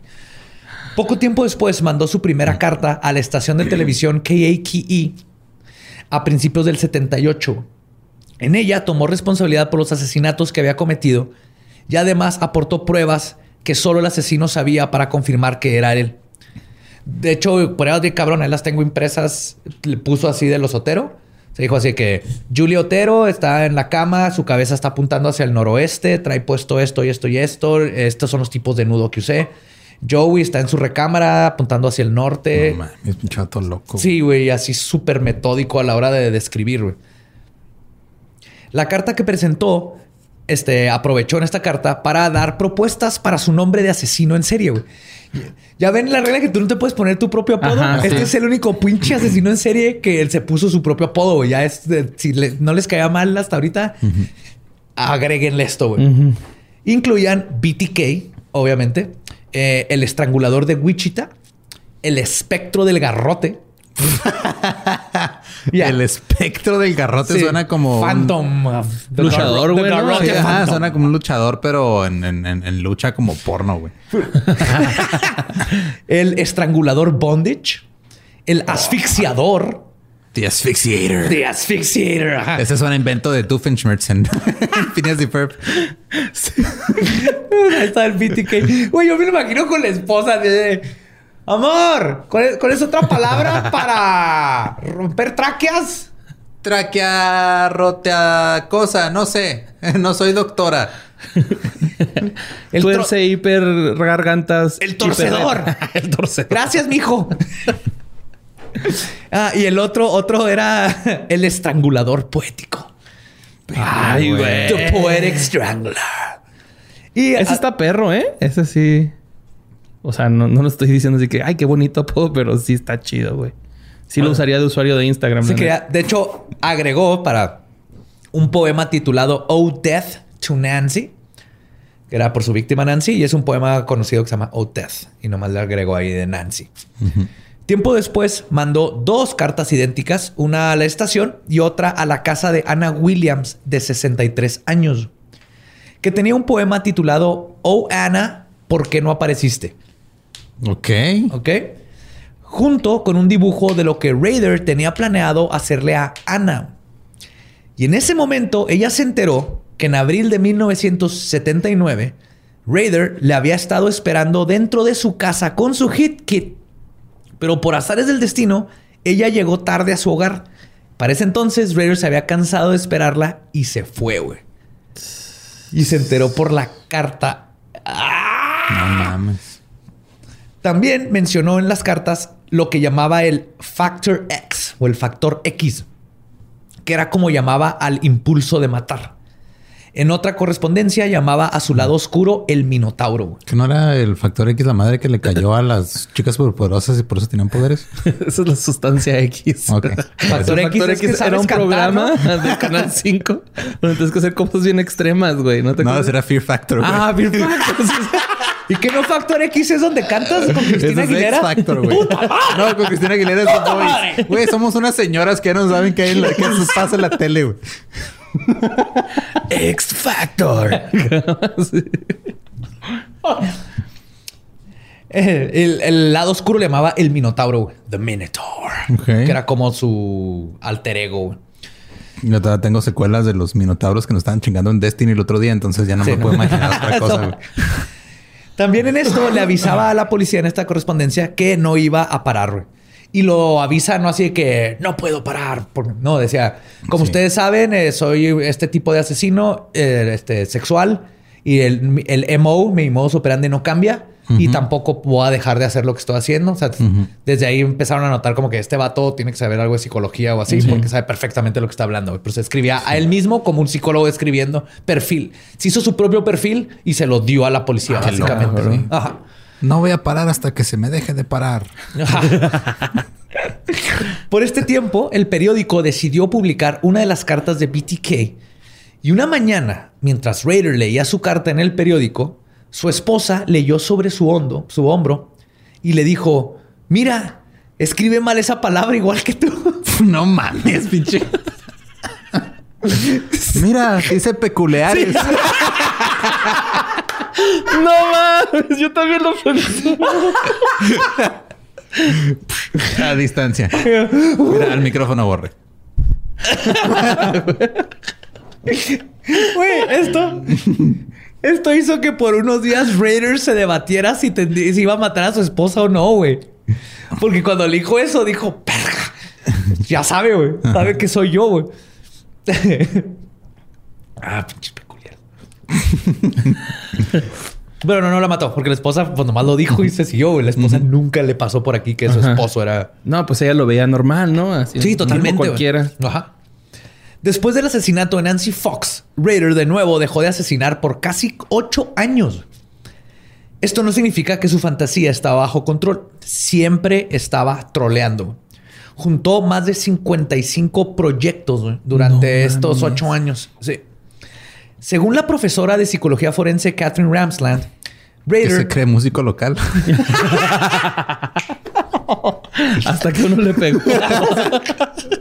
Es que mañana vamos- va a haber una gente bien chingón. Es el mismo gente que descubrió a los Tolidos. Va a estar en ese gig y ahí es donde vamos a, Ah, a disparar. Sí, sí, sí. Con, con mi proyecto Juárez, número con proyecto 55 15. proyectos. Según la profesora de psicología Catherine, Raider podía hacer esto de durar muchísimo tiempo sin matar por dos circunstancias específicas. La primera era que no cometía crímenes al menos que estuviera seguro que tenía una coartada y los asesinatos pasaban a segundo plano frente a su atención con su familia y trabajo. Mm. Por otro lado, menciona que Raider era un asesino de poder, control, lujuria.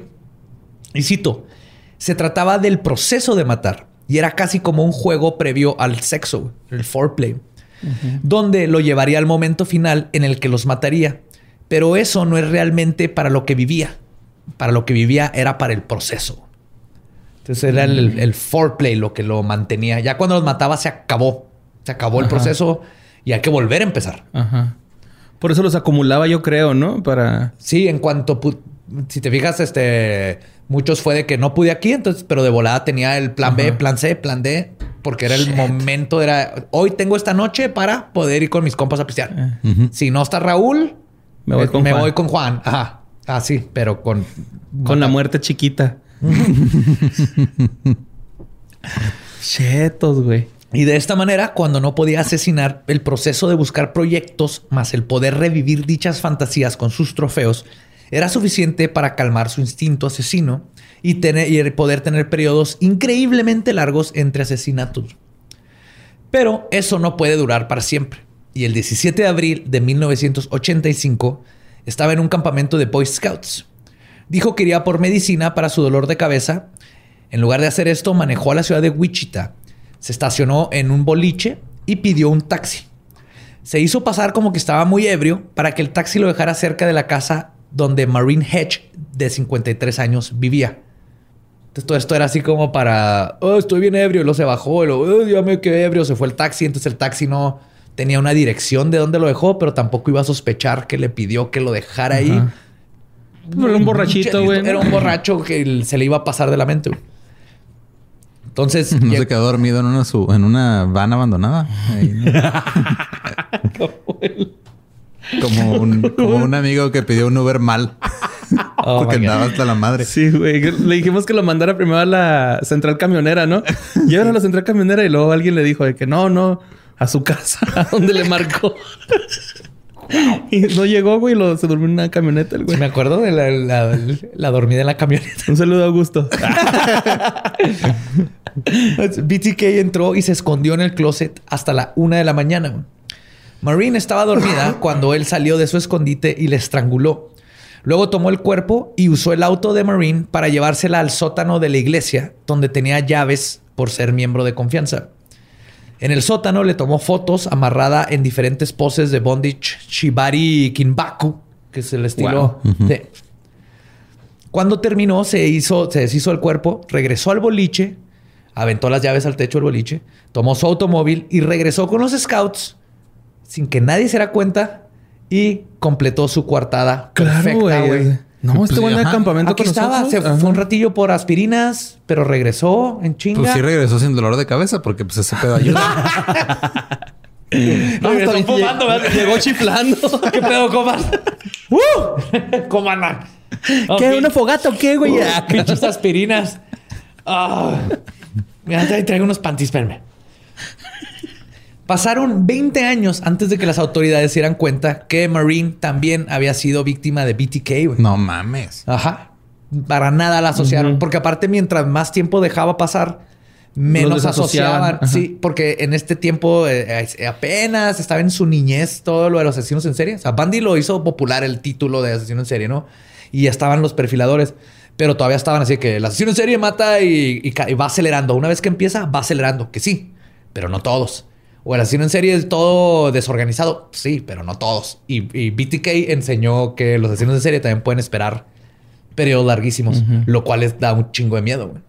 Porque puede haber muchos de esos que es imposible, porque no tienen modus operandi y matan cada cinco años y pues no se sabe. güey. Imagínate que nada más hubiera un asesino Mata. serial aquí en México, güey, y sea el culpable de todo. Que mate cada año bisiesto, güey. Que- el que asesino mata bisiesto. cada. Imagínate que hay un güey que mate cada que Cruz Azul sal- salga campeón. No, pues no.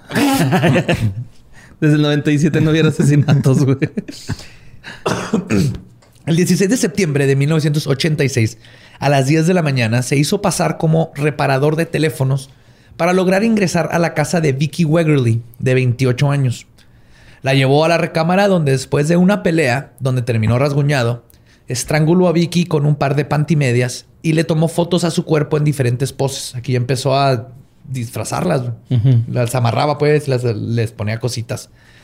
Se robó el auto de su víctima y a pocas cuadras de la casa se topó con el esposo de Vicky, Bill Wegerly, quien reconoció el auto de su esposa. Se cruzaron así en la en sentidos contrarios. Ajá.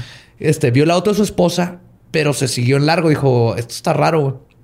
Descubrió el cuerpo de Vicky y por suerte güey, su hijo de dos años estaba sano y salvo en el otro cuarto. güey.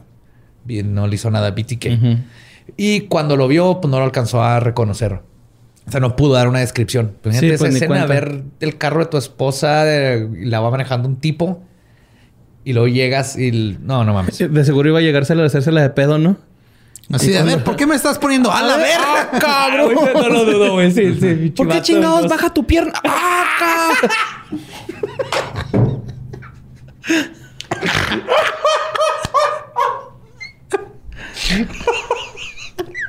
A mí nunca me dejaste amarrar. Ay, güey.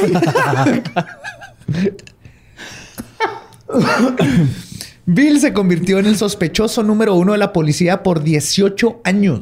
No mames. 18, años. Nomás no lo arrestaron porque no lo... No había pruebas. no había pruebas, güey. Pero estuvieron detrás de él y él se dejó hacer todo, güey. Este, exámenes de... ¿Cómo se llaman los poli... Polígrafos. polígrafos, dio pruebas, dio todo. Y por 18 años no lo dejaban de chingar de que a huevo que tú mataste a tu esposa. Que es natural cuando hay un asesino en el 90% de, las, de la mayoría de, los, este, de las veces es alguien cercano. Ajá. Y obviamente como detective bien tienes que empezar con Pues claro, el esposo, la esposa, los hijos y luego te vas extendiendo. Y luego aparte, pues tenía poquito, güey, de haber pasado, ¿no? Vas llegando, ah, chinga, pues qué tan... Fue muy rápido, güey, ¿no? O sea... Sí, sí. Porque esos güeyes llegan y, ah, tiene tanto de muerto, ¿no? El cuerpo. Sí, no, y ahí habló y llegaron y de volada se dieron cuenta que acaba de pasar. Como BTK no había atacado en tanto tiempo, la policía jamás lo había asociado todavía con BTK. Aquí ya para este punto se les había olvidado BTK. O sea, sabían que era como que un asesino que pasó algo hace unos años. Pero y, León. Y algo de seguro ya, quién sabe dónde anda. Se enfrió el caso, ¿no? Acá Sí. por- Su último asesinato ocurrió el 19 de enero de 1991 y usó la misma coartada de escapar de un campamento Boy Scout y luego regresar. Cuando asesinó a Dolores Davis, quien vivía a unas casas de la propia de BTK. güey. Igual que con Vicky, se llevó el cuerpo de Dolores y lo dejó debajo de un puente donde fue descubierto 13 días después. güey. Este sí fue de me lo voy a llevar y todo porque no quiero que de volada llegue la policía porque vivo bien cerquitas y la policía va a estar cerca de mi casa. Sí, pues no hay que cagar donde comes. Ajá. Sí. Eso es básicamente lo que hizo. De nuevo, nadie lo conectó con BTK. Y esto comenzó a irritar a Raider, güey. Primero, este, sus cartas continuaron. En el 88 mandó una a la señora Fager, su esposo y dos hijas, que habían sido asesinadas. Y el asesino BTK le escribió para decirles que no había sido él, pero que admiraba al verdadero asesino. ¿Cómo? Sí. O sea, una familia, los, eh, los Fager, había sido asesinada muy al estilo BTK. Ajá. Bueno, no estaban amarrados ni nada, pero él les mandó una carta para decirles: Yo Hola, no. Hola, soy un asesino, yo no fui. soy BTK, ¿se acuerdan de mí, güey? Eh, yo no fui. Obis, yo no fui. Es como cuando alguien se el cuelga de un tweet con otro tweet que no tiene nada que ver. Nomás porque el primer tweet se hizo viral. Ándale, eso hizo, güey. Eso hizo. De hecho, el, el culpable, el- lo más probable fue Bill Butterworth, Butterworth, que era un contratista que trabajó con la familia, Ujú. pero se escapó por eh, pinches este, technicalidades legales. güey. Pero para- eh, así, BTK fue así de, hey, ¿te acuerdas de mí? Sí, eh, No ¿se fui yo. acuerdan? Ajá. Yo no fui, pero les recuerdo que sí fui los de allá. ¿Se acuerdan? ¿Te acuerdas de los Otero? Ese fui yo, güey. ¿Te acuerdas? Voy a dejar hablar a la Bill Butterworth. No voy a dejar hablar, pero mis asesinatos estaban bien chingones, güey. Fueron primero, güey. Y después de más de 100 mil horas de trabajo investigativo invertido en el caso BTK, el departamento de policía decidió declarar la investigación como un cold case. Lo se enfrió y asignaron a un solo detective para estar al tanto, el teniente Kenneth Landwehr. Hasta eso, o sea, dijeron, pues ya es un cold case, ya no hay más pistas, pero tú pues, te encargas de esto para el resto de hasta que se resuelva o, o no. En Raider, este, perdón, Raider había sido despedido ya por estas fechas de la de ADT. Y poco después del asesinato de Dolores, consiguió trabajo como un oficial de conformidad de parques y control de animales. En pocas palabras, era un vato que tenía que este, ver que eh, tu- todo el mundo cumpliera las reglas. Es el que va y que de los árboles estén podados, que el Sí, pasto. Güey, dicen que era tan pinche hijo de su puta madre que literal medía el pasto con una regla. Y si estaba por arriba de las pulgadas que deberían de ser, te multaba, güey. Sí. No, Yo creí que era un hijo de su puta madre porque mataba gente. Ah, no, aparte. Y se masturbaba en sus cadáveres. No, entonces era- Pero esto es lo que lo hace un hijo de su puta madre. No, no, no. Esto es lo que hace un hijo de su puta madre eh, 24-7, güey. No nomás cuando está matando gente, güey. Ajá, sí. Ok. Es que es- ajá, eso refuerza que es un hijo de puta, güey. No, y ya les va más, güey. Él quiso dormir un perro, así le trató de disparar con Eso no es dormir un perro, es dispararle No, un no, perro. con, de dardos, de dardos. Ah, ok. Porque estaba afuerita de la reja de la casa sin la correa. A otro se lo llevó, el de una familia, el perrito de una niña de como seis años, se lo, lo vio hacia afuera de la casa y enfrentito, se lo llevó y lo durmió. Lo le hizo, ajá, nomás por culero. qué pedo? A una señora y salió una entrevista con un abogado, güey. La llevó a corte por ese perro que no le pudo disparar y no pudo dormir. Llevó a corte a la señora, güey, por la multa de, de que no tenía collar. Dice el abogado hasta se está cagando la risa en- en la, en la entrevista que Raider llegó con un pinche folder así como con 60 hojas, güey, para probar su caso con fotos del collar, fotos del perro. Fue a espiar a la señora para tomar foto de cómo el perro se salió. Hizo todo, ganó el caso. Pues dice el vato, estos madres, o sea, cuando... Pues el, el- Nomás por chingar, Nomás por chingar. Hubo una señora que la estuvo acosando, no en el sentido sexual, sino el de que la multaba y la multaba y le en contrato que muchas personas se cambiaron de a vivir a otros lugares porque Raider era un hijo de puta, güey. Hasta cuando no estaba asesinando. Todos tenemos uno así en nuestro... Donde vivimos, ¿no? ¿Un asesino? No, no. Un hijo de puta así de que Probablemente- por todo la hace de pedo, güey. Ese era Raider, pero con poder, güey. Yo voy a subir una historia de ese. De, de mi, de mi enemiga, güey, de juventud. Ahí tengo una guardada con mucho coraje porque me la topé y le grité, vayas a la verga acá, güey, del carro, pero. De hecho, este estuve a una señora la multó por tener la manguera del color que no debe ser, güey. No mames. Sí, era ese tipo de pinche asshole. Ok. Asshole. Y Y, también mataba gente, pero bueno. y también mataba gente, claro. Deja Pero- tú, güey. Ay, ay. Deja tú eso. güey. No, esto es nomás de que 24-7 Dennis Rader era un hijo de la chingada. güey. Chale. Y fue justo en 1991 cuando BTK dejó de corresponder con la policía. güey. Ahí se perdió todo rastro con BTK. güey. En el Ok. 91, nada. Está muy ocupado haciendo sus casos de las mangueras de otros colores. Sí. Y no pasaron pues, décadas güey, sin que se supiera nada de él, sino que hasta el 2004 se publica un artículo en el periódico local The Eagle, ahí local de Kansas de Wichita, titulado BTK, Case Unsolved, caso, caso no resuelto, BTK, Perdón. donde especularon que lo más probable es que o lo habían encarcelado o se había muerto porque, y cito, los asesinos en serie no dejan de matar hasta que los detienen. ¿no? Esta, esta idea que se tenía de antes.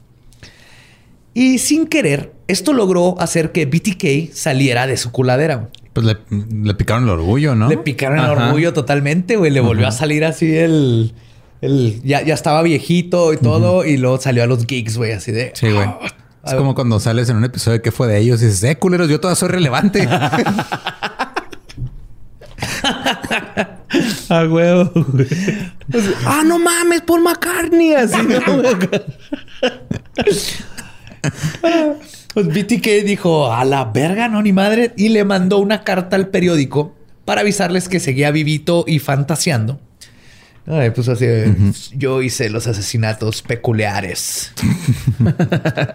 Incluyó una copia de la licencia de conducir de Vicky Wegerly para comprobar que en efecto el asesino BTK seguía libre. O sea, eso sí ha de estado bien pinche creepy que llegara a eso. En enero del 2005 alertó a una estación de televisión en Wichita, de hecho era la misma en el KAKT, de dos paquetes que había dejado para la policía. Dos cajas de cereal, güey. La primera que encontraron era de Special K. no mames. Qué rico. Pinche vato. Special K. Cereal Killer. Sí, güey, no. That joke, así, güey, chiste de papá, este vato, sí, era de Special K con BTK, o sea, tenía BT con Sharpie y luego la K de Special K y luego era de cereal porque es serial killer, güey. es que sí está yo. G-Raider, güey. Sí, mamó. Ya me lo Se imagino. Se mamó con ese. Quién se cree con ese chiste. Yo. De hecho, ese chiste lo había hecho en el desayuno con su esposa. No, lo- No, mandaron a la policía. Pinche pendejo, Güey. ¿Qué vato de pinche 50 y no sé cuántos años tendría ya, güey, haciendo estos Es que eso de 60, bromas? ¿no? Nació en el 45. Ah, sí, ya 60. güey. 60 años. 60 y algo y haciendo estas bromas de papá para la televisión. Pero bueno, adentro tenía notas y una Barbie atado a un codo del lavabo. Imitando el asesinato de Josephine Otero, la que, la que, a, a la que ahorcó. Este verga. Sí, era la Barbie con los pantalones en los tobillos. Mira, güey, pinche maqueta acá. Una maqueta, güey. A escala, güey. Mi amor, tengo que hacer un, un proyecto. Este, ya sé que es domingo, pero ¿Me prestas tu pistola de silicón? puedes ir al Home Depot a comprarme un codo. ¿Dónde dejaste los coditos? A los niños preguntándoles por la de diamantina. ¿no? Sí. Me digo codo el, el del tubo de abajo del Ah, no, yo decía codo de codito, güey, de macarrón.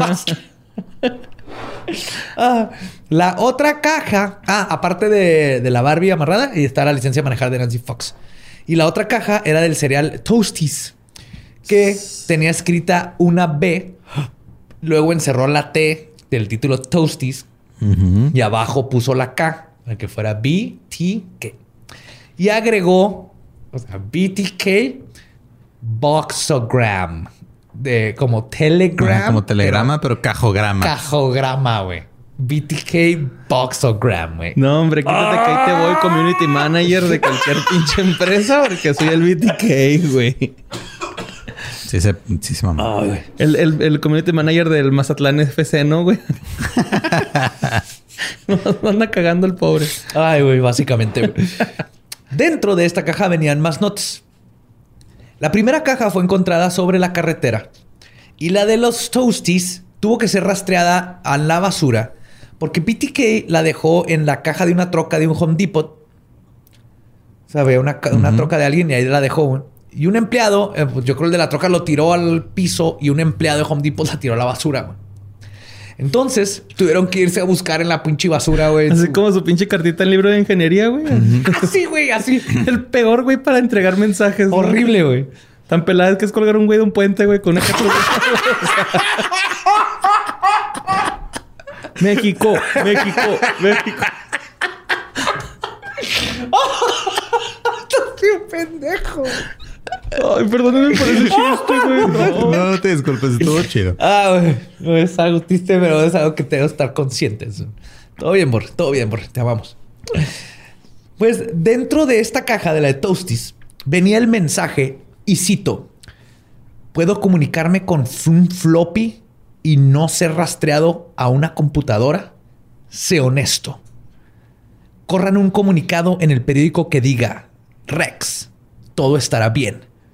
Y me comunicaré en febrero o marzo.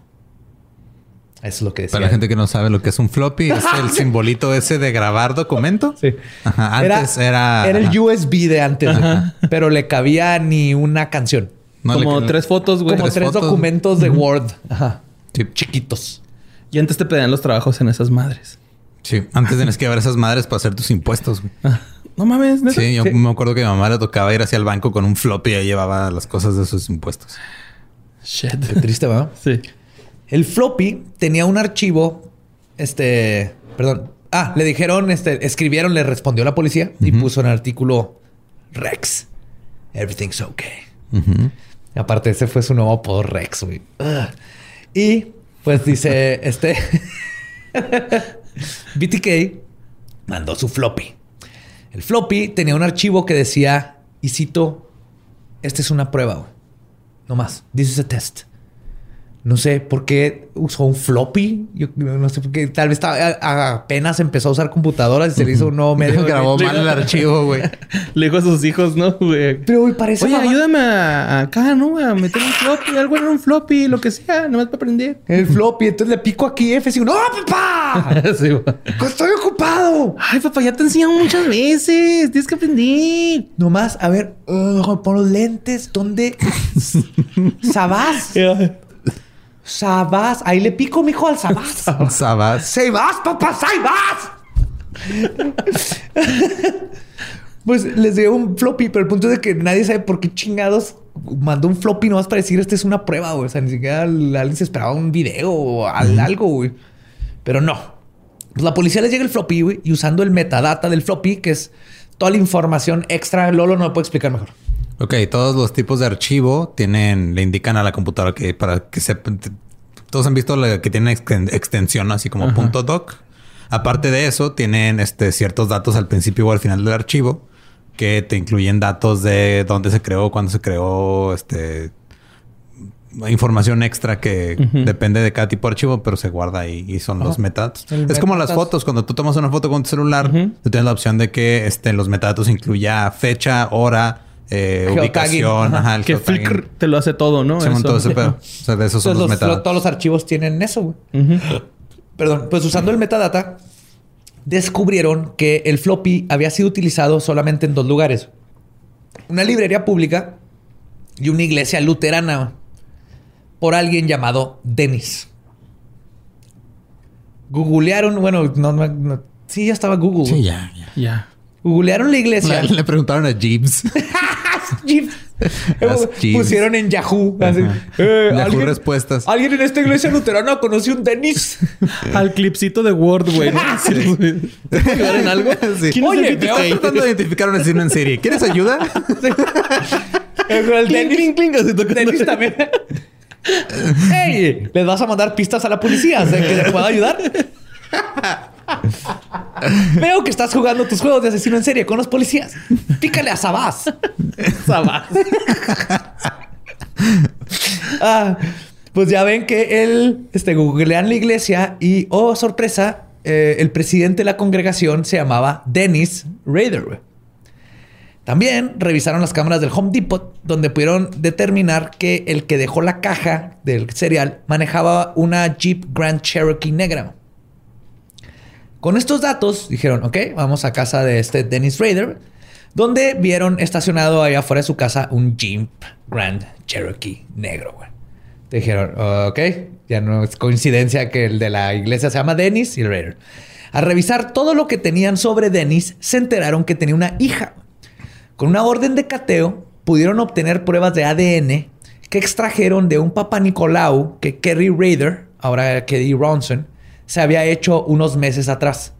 Esto sí estuvo medio culero porque Kerry Ajá. nunca supo, Pues, güey. ajá, eso sí está. O sea, ella supo cuando llegaron los detectives a su casa a decirle, tu papá es el asesino en serie porque agarramos tu ADN. Entonces está culero porque tenía ella, parte de ella es de, "Es qué bueno que agarraron a mi papá, yo no sabía, pero... Ah, o sea, fue mi culpa y al principio no sabía si su papá creía que ella había dado el sang. La puse que estuvo muy culero cómo lo hicieron, pero qué bueno que agarraron un asesino en. Ujú. Ya Carrie pasó por eso, por ese trauma y todo, pero Ya, ¿quién no se va a traumar duelo, de ¿no? enterarte? Porque era un papá normal, güey. O sea, ella, cuando le preguntan, dice, pues es que era mi papá. O sea, obviamente está horrible lo que hizo, pero yo crecí con otra persona. Es, es lo que pasa. Entonces fue un shock bien Me acuerdo cabrón, mucho de que subieron ahí en el grupo de leyendas un, un audio, güey, del monstruo de Catepec, me parece. Y cuando habla Cuando- con su con jefa, jefa, ajá, sí. güey, bien tranquilo, así. Sí, "Ah, la jefa, yo, ni- jefa, ya, ¿no? Así. Ah, cabrón, güey. Dices, Sí. no mames, pinchato normal, güey. Por ejemplo, ¿no? ella, la hija Carrie, te enseña cuando le construyó, o sea, ella y su papá le, le construyeron una casa de árbol así de esas de película chida gringa, que-. Este, con arenero, las fotos en Navidad, de los regalos al hijo también lo crió súper bien. O sea, como papá era un papá excelente. güey. Sí, el Entonces, darte sí, cuenta que- pasaba horas colgando los, este, las botas navideñas en la chimenea. Entonces, y la hija de papá, tengo 36 años, ¿por qué me sigue regalando Barbies? Sí, no, era, era buenísimo para colgar las esferas del árbol. Pues una vez, una vez que revisaron el ADN por el papel colado, se comparó el ADN de Carrie con la de la evidencia de las escenas de crimen, con todas estas eyaculaciones por todos lados, y se comprobó que ella era la hija de BTK. Con esto, el 25 de enero del 2005, Dennis Rader fue arrestado. Al principio se declaró inocente, pero no pasó mucho tiempo para que confesara todo. Su confesión grabada duró 30 horas. Y el investigador a cargo del caso, Kenneth Launder, que nunca lo soltó, güey, declaró, y cito, no podíamos hacer que se callara, güey. Era como Badía hablando de la magia.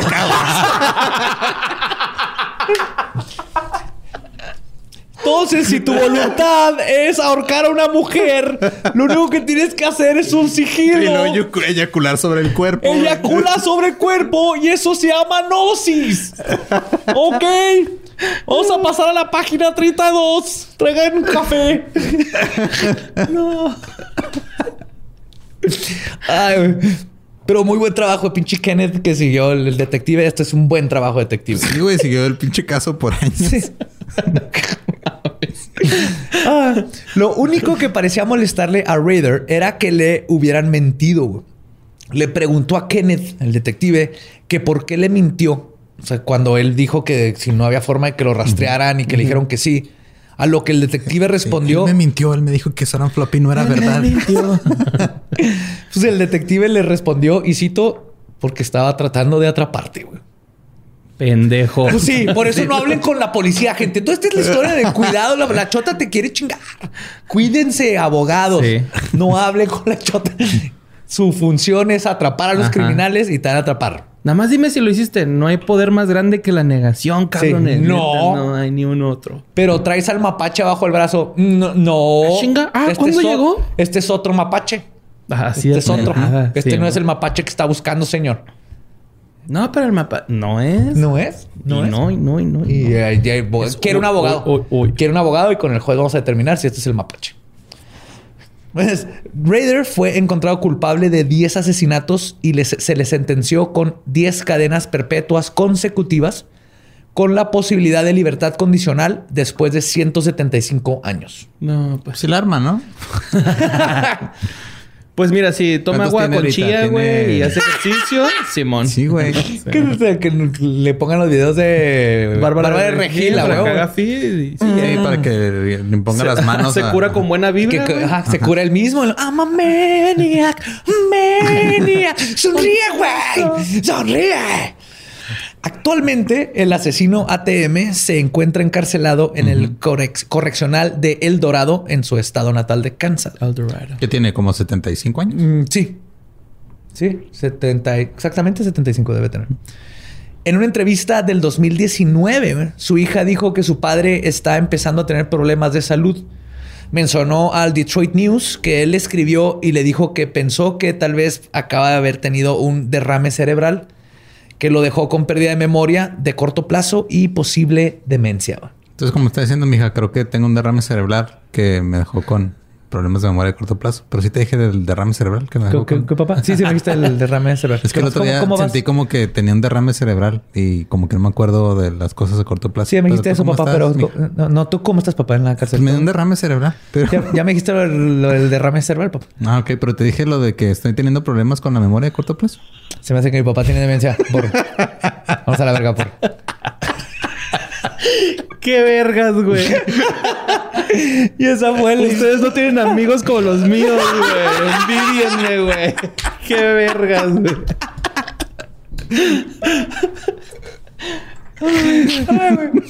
Y esa fue la historia de Dennis Rader. BTK.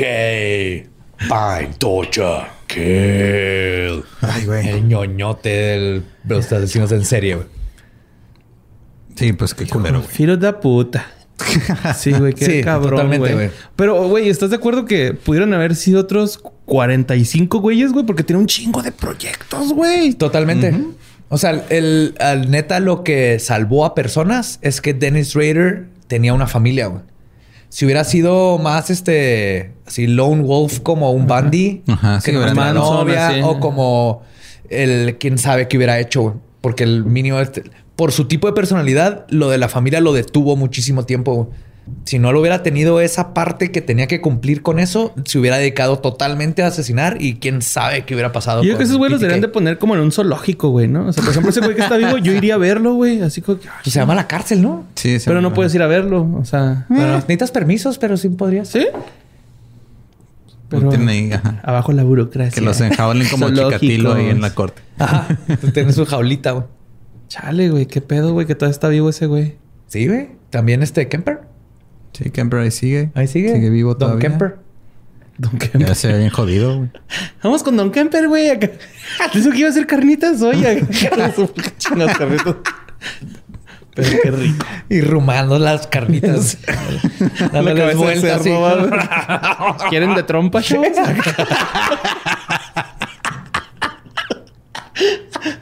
No, morría, no voy a poder comer carnitas, te odio. Pues ya, ya vámonos, ¿no? Ya, Sí, pues. ya se me quitó el hambre, güey. Querubín desmembrado. Esta historia se ha acabado. Eh, ¿Algo más que tengan que decir? ¿Redes? No, recuerden que nos pueden seguir en todos lados como arroba leyendas podcast. Pueden ver los show notes en leyendaslegendarias.com. También ahí hay links para toda la mercancía oficial. Nos pueden seguir también en los otros podcasts que se hacen aquí. que Está el Dolop, está que fue de ellos, está cagado, o sea, está, está cagado. Está cagado. Ajá. Todos los, ajá. y este, a mí me pueden seguir en todos lados como arroba ningún Eduardo. Eh, ¿Me pueden seguir con Mario López Capi? Ahí me encuentran como Elba Diablo. Y pues, nuestro podcast ha terminado. Podemos irnos a pistear. Esto fue palabra de Belzebub. Los amo, macabrosos. Manténganse curiosos.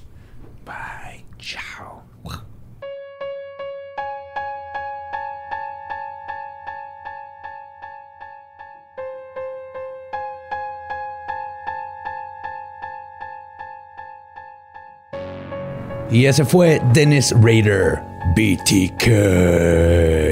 El vato más mamón de los asesinos en serie. Tenía pedos de ego, ¿no? O sea, Completamente. Completamente. Y de, hecho, slogans y logos, güey. En, en una de un las... ca- mercadólogo frustrado. güey.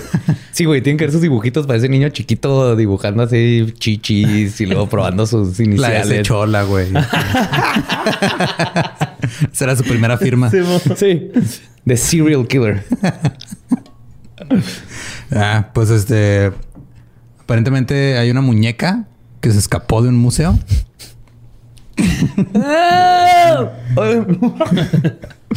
Así se oía cuando. cu- Pues, ¿por qué? Es un grito de frustración.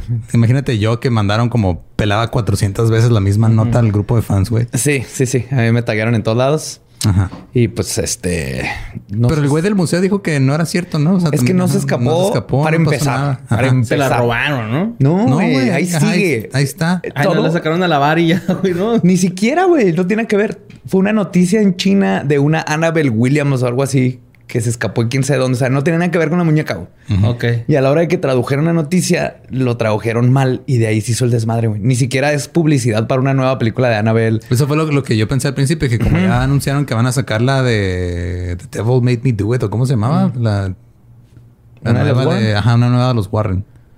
Este, dije, ha de ser pinche publicidad viral o algo. Sí, yo también, pero no, ni siquiera. Sí, o sea, no se ha movido de su cajita fea esa con la carta del tarot del diablo. güey. Ahí sigue, no pasó absolutamente nada. Aparte que la muñeca no tiene capacidades de posesión, ni siquiera tuvo nada que ver con los Warren, ni con No tiene muñeca. pulgares para empezar. Eh, ¿Cómo sí. abrir su puertita? No puede. Y no tiene, este, como articulaciones, ¿no? O sea, No, tampoco. no, si fuera Woody, pues arre, Ni ¿no? siquiera se puede sostener parada. Ajá. Ujú. Sí, es una Raggedy Ann apestosa. No se puede sostener. Oye, me estuvo bien mamón porque yo un día antes había visto el conjuro, güey. Y estuve ahí mamando con Rory, güey. De que, ay, se me va a aparecer el Rory. Y pasó eso y sí le dije así a mi esposa de, ay, güey. Va a venir. Ajá, pero a ver si nos jalan las patas en Fue la mi noche. culpa, fue mi culpa. Sí, güey. Por eso no supimos nada de ti por tres días, ¿verdad? Estabas en misa. Claro que no, no hay misas ahorita. o sea, el problema es que no hay Esa es misas la ahorita, razón. no es que cuando había vi no ibas. La vi en la tele, güey. Pero eso es ya para aclarar lo de Anabel. Ni siquiera desapareció de su casita. Fue un error de traducción. Y este, hab- hablando ya de algo más cercano a nosotros, aquí cerca, cruzando la frontera, hay una ciudad que se llama Las Cruces, Nuevo México. Sede del Warp Tour. Ajá, sede del Warp Tour varias veces, este, de algunos conciertos chidos. Y mucha... ¿Cómo se llama la piedra verde? Turquesa. Ah, Es la ciudad del concepto de la turquesa. no, no, México como tal, ¿no? Sí, todo, eh, todo el estado. total. Eh, y resulta que alguien vio una niña en un cementerio eh, de noche. Que... Un güey que se llamaba Facundo. No, pues de No, se los- ajá, antes de que lo mandaran ahí al, al grupo se los enseñé aquí, pero era... Lo que pasó fue que una, una mujer estaba diciendo que eh, le estaban vandalizando la tumba de, creo que era su hijo. Entonces pusieron una cámara de noche para ver ¿Quién está robando quién flores estaba- y tirando quién cosas? estaba vandalizando. Y cuando ven el video, se ve claramente, si en los screenshots del video, una niña como de dos años. Sí, es una... O sea, no hay duda. No es paredolia. No es un juego de luz. Hay una niña parada ahí como Sí, a las varias 3 de la mañana. ajá, sí. Y este, ya cuando vieron las imágenes, los de esta familia fueron con alguien que trabajaba en el cementerio. Y dijeron, ah, sí sabemos qué niña es, está enterrada de aquel lado. y le, le hablan con la mamá de esta niña que murió a los dos años, que se llama, este, la niña se llamaba Fabiola, me parece, sí, Fabiola. Y ve las imágenes y dice, sí, sí, es mi hija. O sea, ella como que Sí vi la foto de comparación y si traen las mismas greñas y coincide la edad y todo. Está súper creepy, güey. Ajá. Porque, mira, mejor, o sea, fuera de lo paranormal, de todas maneras, ¿qué chingado está haciendo una niña de como cuatro años en, un, cementerio a las 3 de la mañana? Y no si está en la tumba agarrando flores y moviéndole a las cosas de la tumba. Ah, o sea que se andaba vandalizando las tumbas. Sí, sí, sí, es Sí. vandalizadora. güey. Mm, maldita. Pues, Real, o Ajá. y luego empezaron a poner así en los comentarios acá de, no, pero es que no, no puede ser un fantasma de una niña porque los niños son puros y se van directo al cielo. y tiene que ser un demonio porque nada más los demonios andan en espacios abiertos. Y dice, güey, ¿de dónde sacan estas teorías? no entiendo. Sí, o sea, to- todas estas teorías bien chido, pero ay, no, es que no te pongas mascarilla porque no hace nada. Así, no mamen. Sí, Prioridades, gente. También, y les pregunto, "Ah, es que mi abuela decía. Ajá, la abuela de mi abuela si le te tienes que poner limón en la planta de los pies para que el fantasma se haga fuchicaca. Ajá. Sí, porque los demonios no comen cítricos.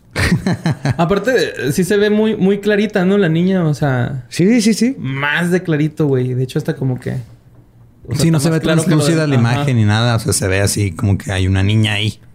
Sí, tío. O sea, sea un espectro, o sea, una niña, cualquiera de las dos es cuestionable a las 3 de la mañana en un cementerio. Eso le pasó a mi hermana, por ejemplo, aquí en el famoso Panteón de los Niños, que es un panteón de ejidatarios, entonces no tiene reja ni nada y está en medio de la nada. Y era clásico irte a pistear ahí. Entonces estaba mi hermana y también como a las 3, 4 de la mañana este, este, van caminando y de repente una señora estaba llorando en una tumba, así con velo y todo. Pero eran como las 3, 4 de la mañana. Entonces, cualquier situación, haya sido un fantasma o no, está bien pinche creepy toparte una señora llorando a las 4 de la mañana en un cementerio, en medio de la nada. Y en este caso de la niña es lo mismo porque no se ven alteradas las fotos ni nada. Entonces, o es un fantasma o alguien tiene que cuidar mejor a su niño. Eh. Psst, psst, acá no. Psst, niña, ¿quieres drogas? Ah, ya. Como la ponte tierrita de panteón abajo de la lengua, ¿no? Pinche siempre dice esa, güey. Ponte tierrita abajo de la lengua. Para que no te hagan a los fantasmas. Sí. te quita el miedo. Ajá. Y la tuberculosis también. Ah, no. Sí. De- Te ha de curar todo esa madre. Si sobrevives, ponerte tierra de panteón abajo en la lengua, vas a sobrevivir todo. Pero sí hay gente que prefiere ponerse tierra de panteón abajo en la lengua y no ponerse un puto cubrebocas. No sé por qué ando muy alterado con eso hoy, Sí. pero... y pues este, saludos a Fabiola. Esperemos que puedas eh, pasar al siguiente plano. Ya, ya, ya...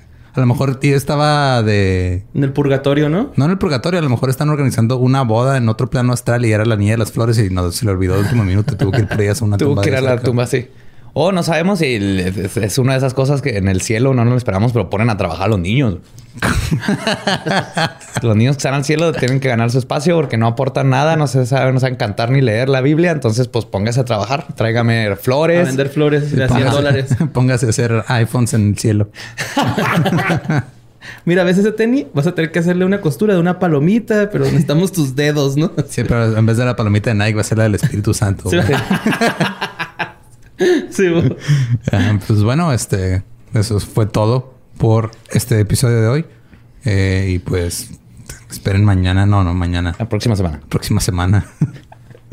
También esperen mañana, mañana va a llegar. Sí. esperen el día de mañana. Es y buena luego actitud que tener en la vida, esperar mañana. Y luego espérense otros seis días y luego ya va a haber otro episodio de Leyendas Legendarias. Sí, los queremos mucho. Muchísimas gracias de nuevo por los 300 mil followers. Sigan pasando la voz, sigan siendo macabrosos, maravillosos y curiosos. Los amamos. Chao. Es año de jugar la trivia legendaria. ¿Crees que sabes más que Borre? ¿Crees que sabes más que Lolo? Prueba, prueba, prueba tus habilidades con la nueva trivia, trivia, trivia legendaria de leyendas legendarias. Disponible en Amazon. ¿Estás listo para convertir tus mejores ideas en un negocio en línea exitoso? Te presentamos Shopify.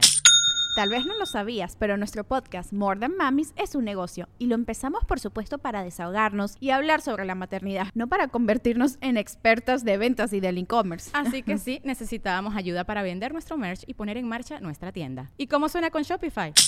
Llegó otra venta. Shopify es la plataforma de comercio que está revolucionando millones de negocios en todo el mundo. Ya seas un emprendedor desde tu casa o desde donde sea, Shopify es la única herramienta que necesitas para iniciar, administrar y hacer crecer tu negocio sin dificultades. Con Shopify puedo gestionar pedidos, envíos y pagos desde cualquier lugar, brindándote toda la información y estadísticas de tus ventas al detalle. Regístrate para un periodo de prueba con tan solo un dólar al mes en shopify.com barra sonoro, todo en minúsculas. Ve a shopify.com barra sonoro para llevar tu negocio al siguiente nivel. Shopify.com barra sonoro.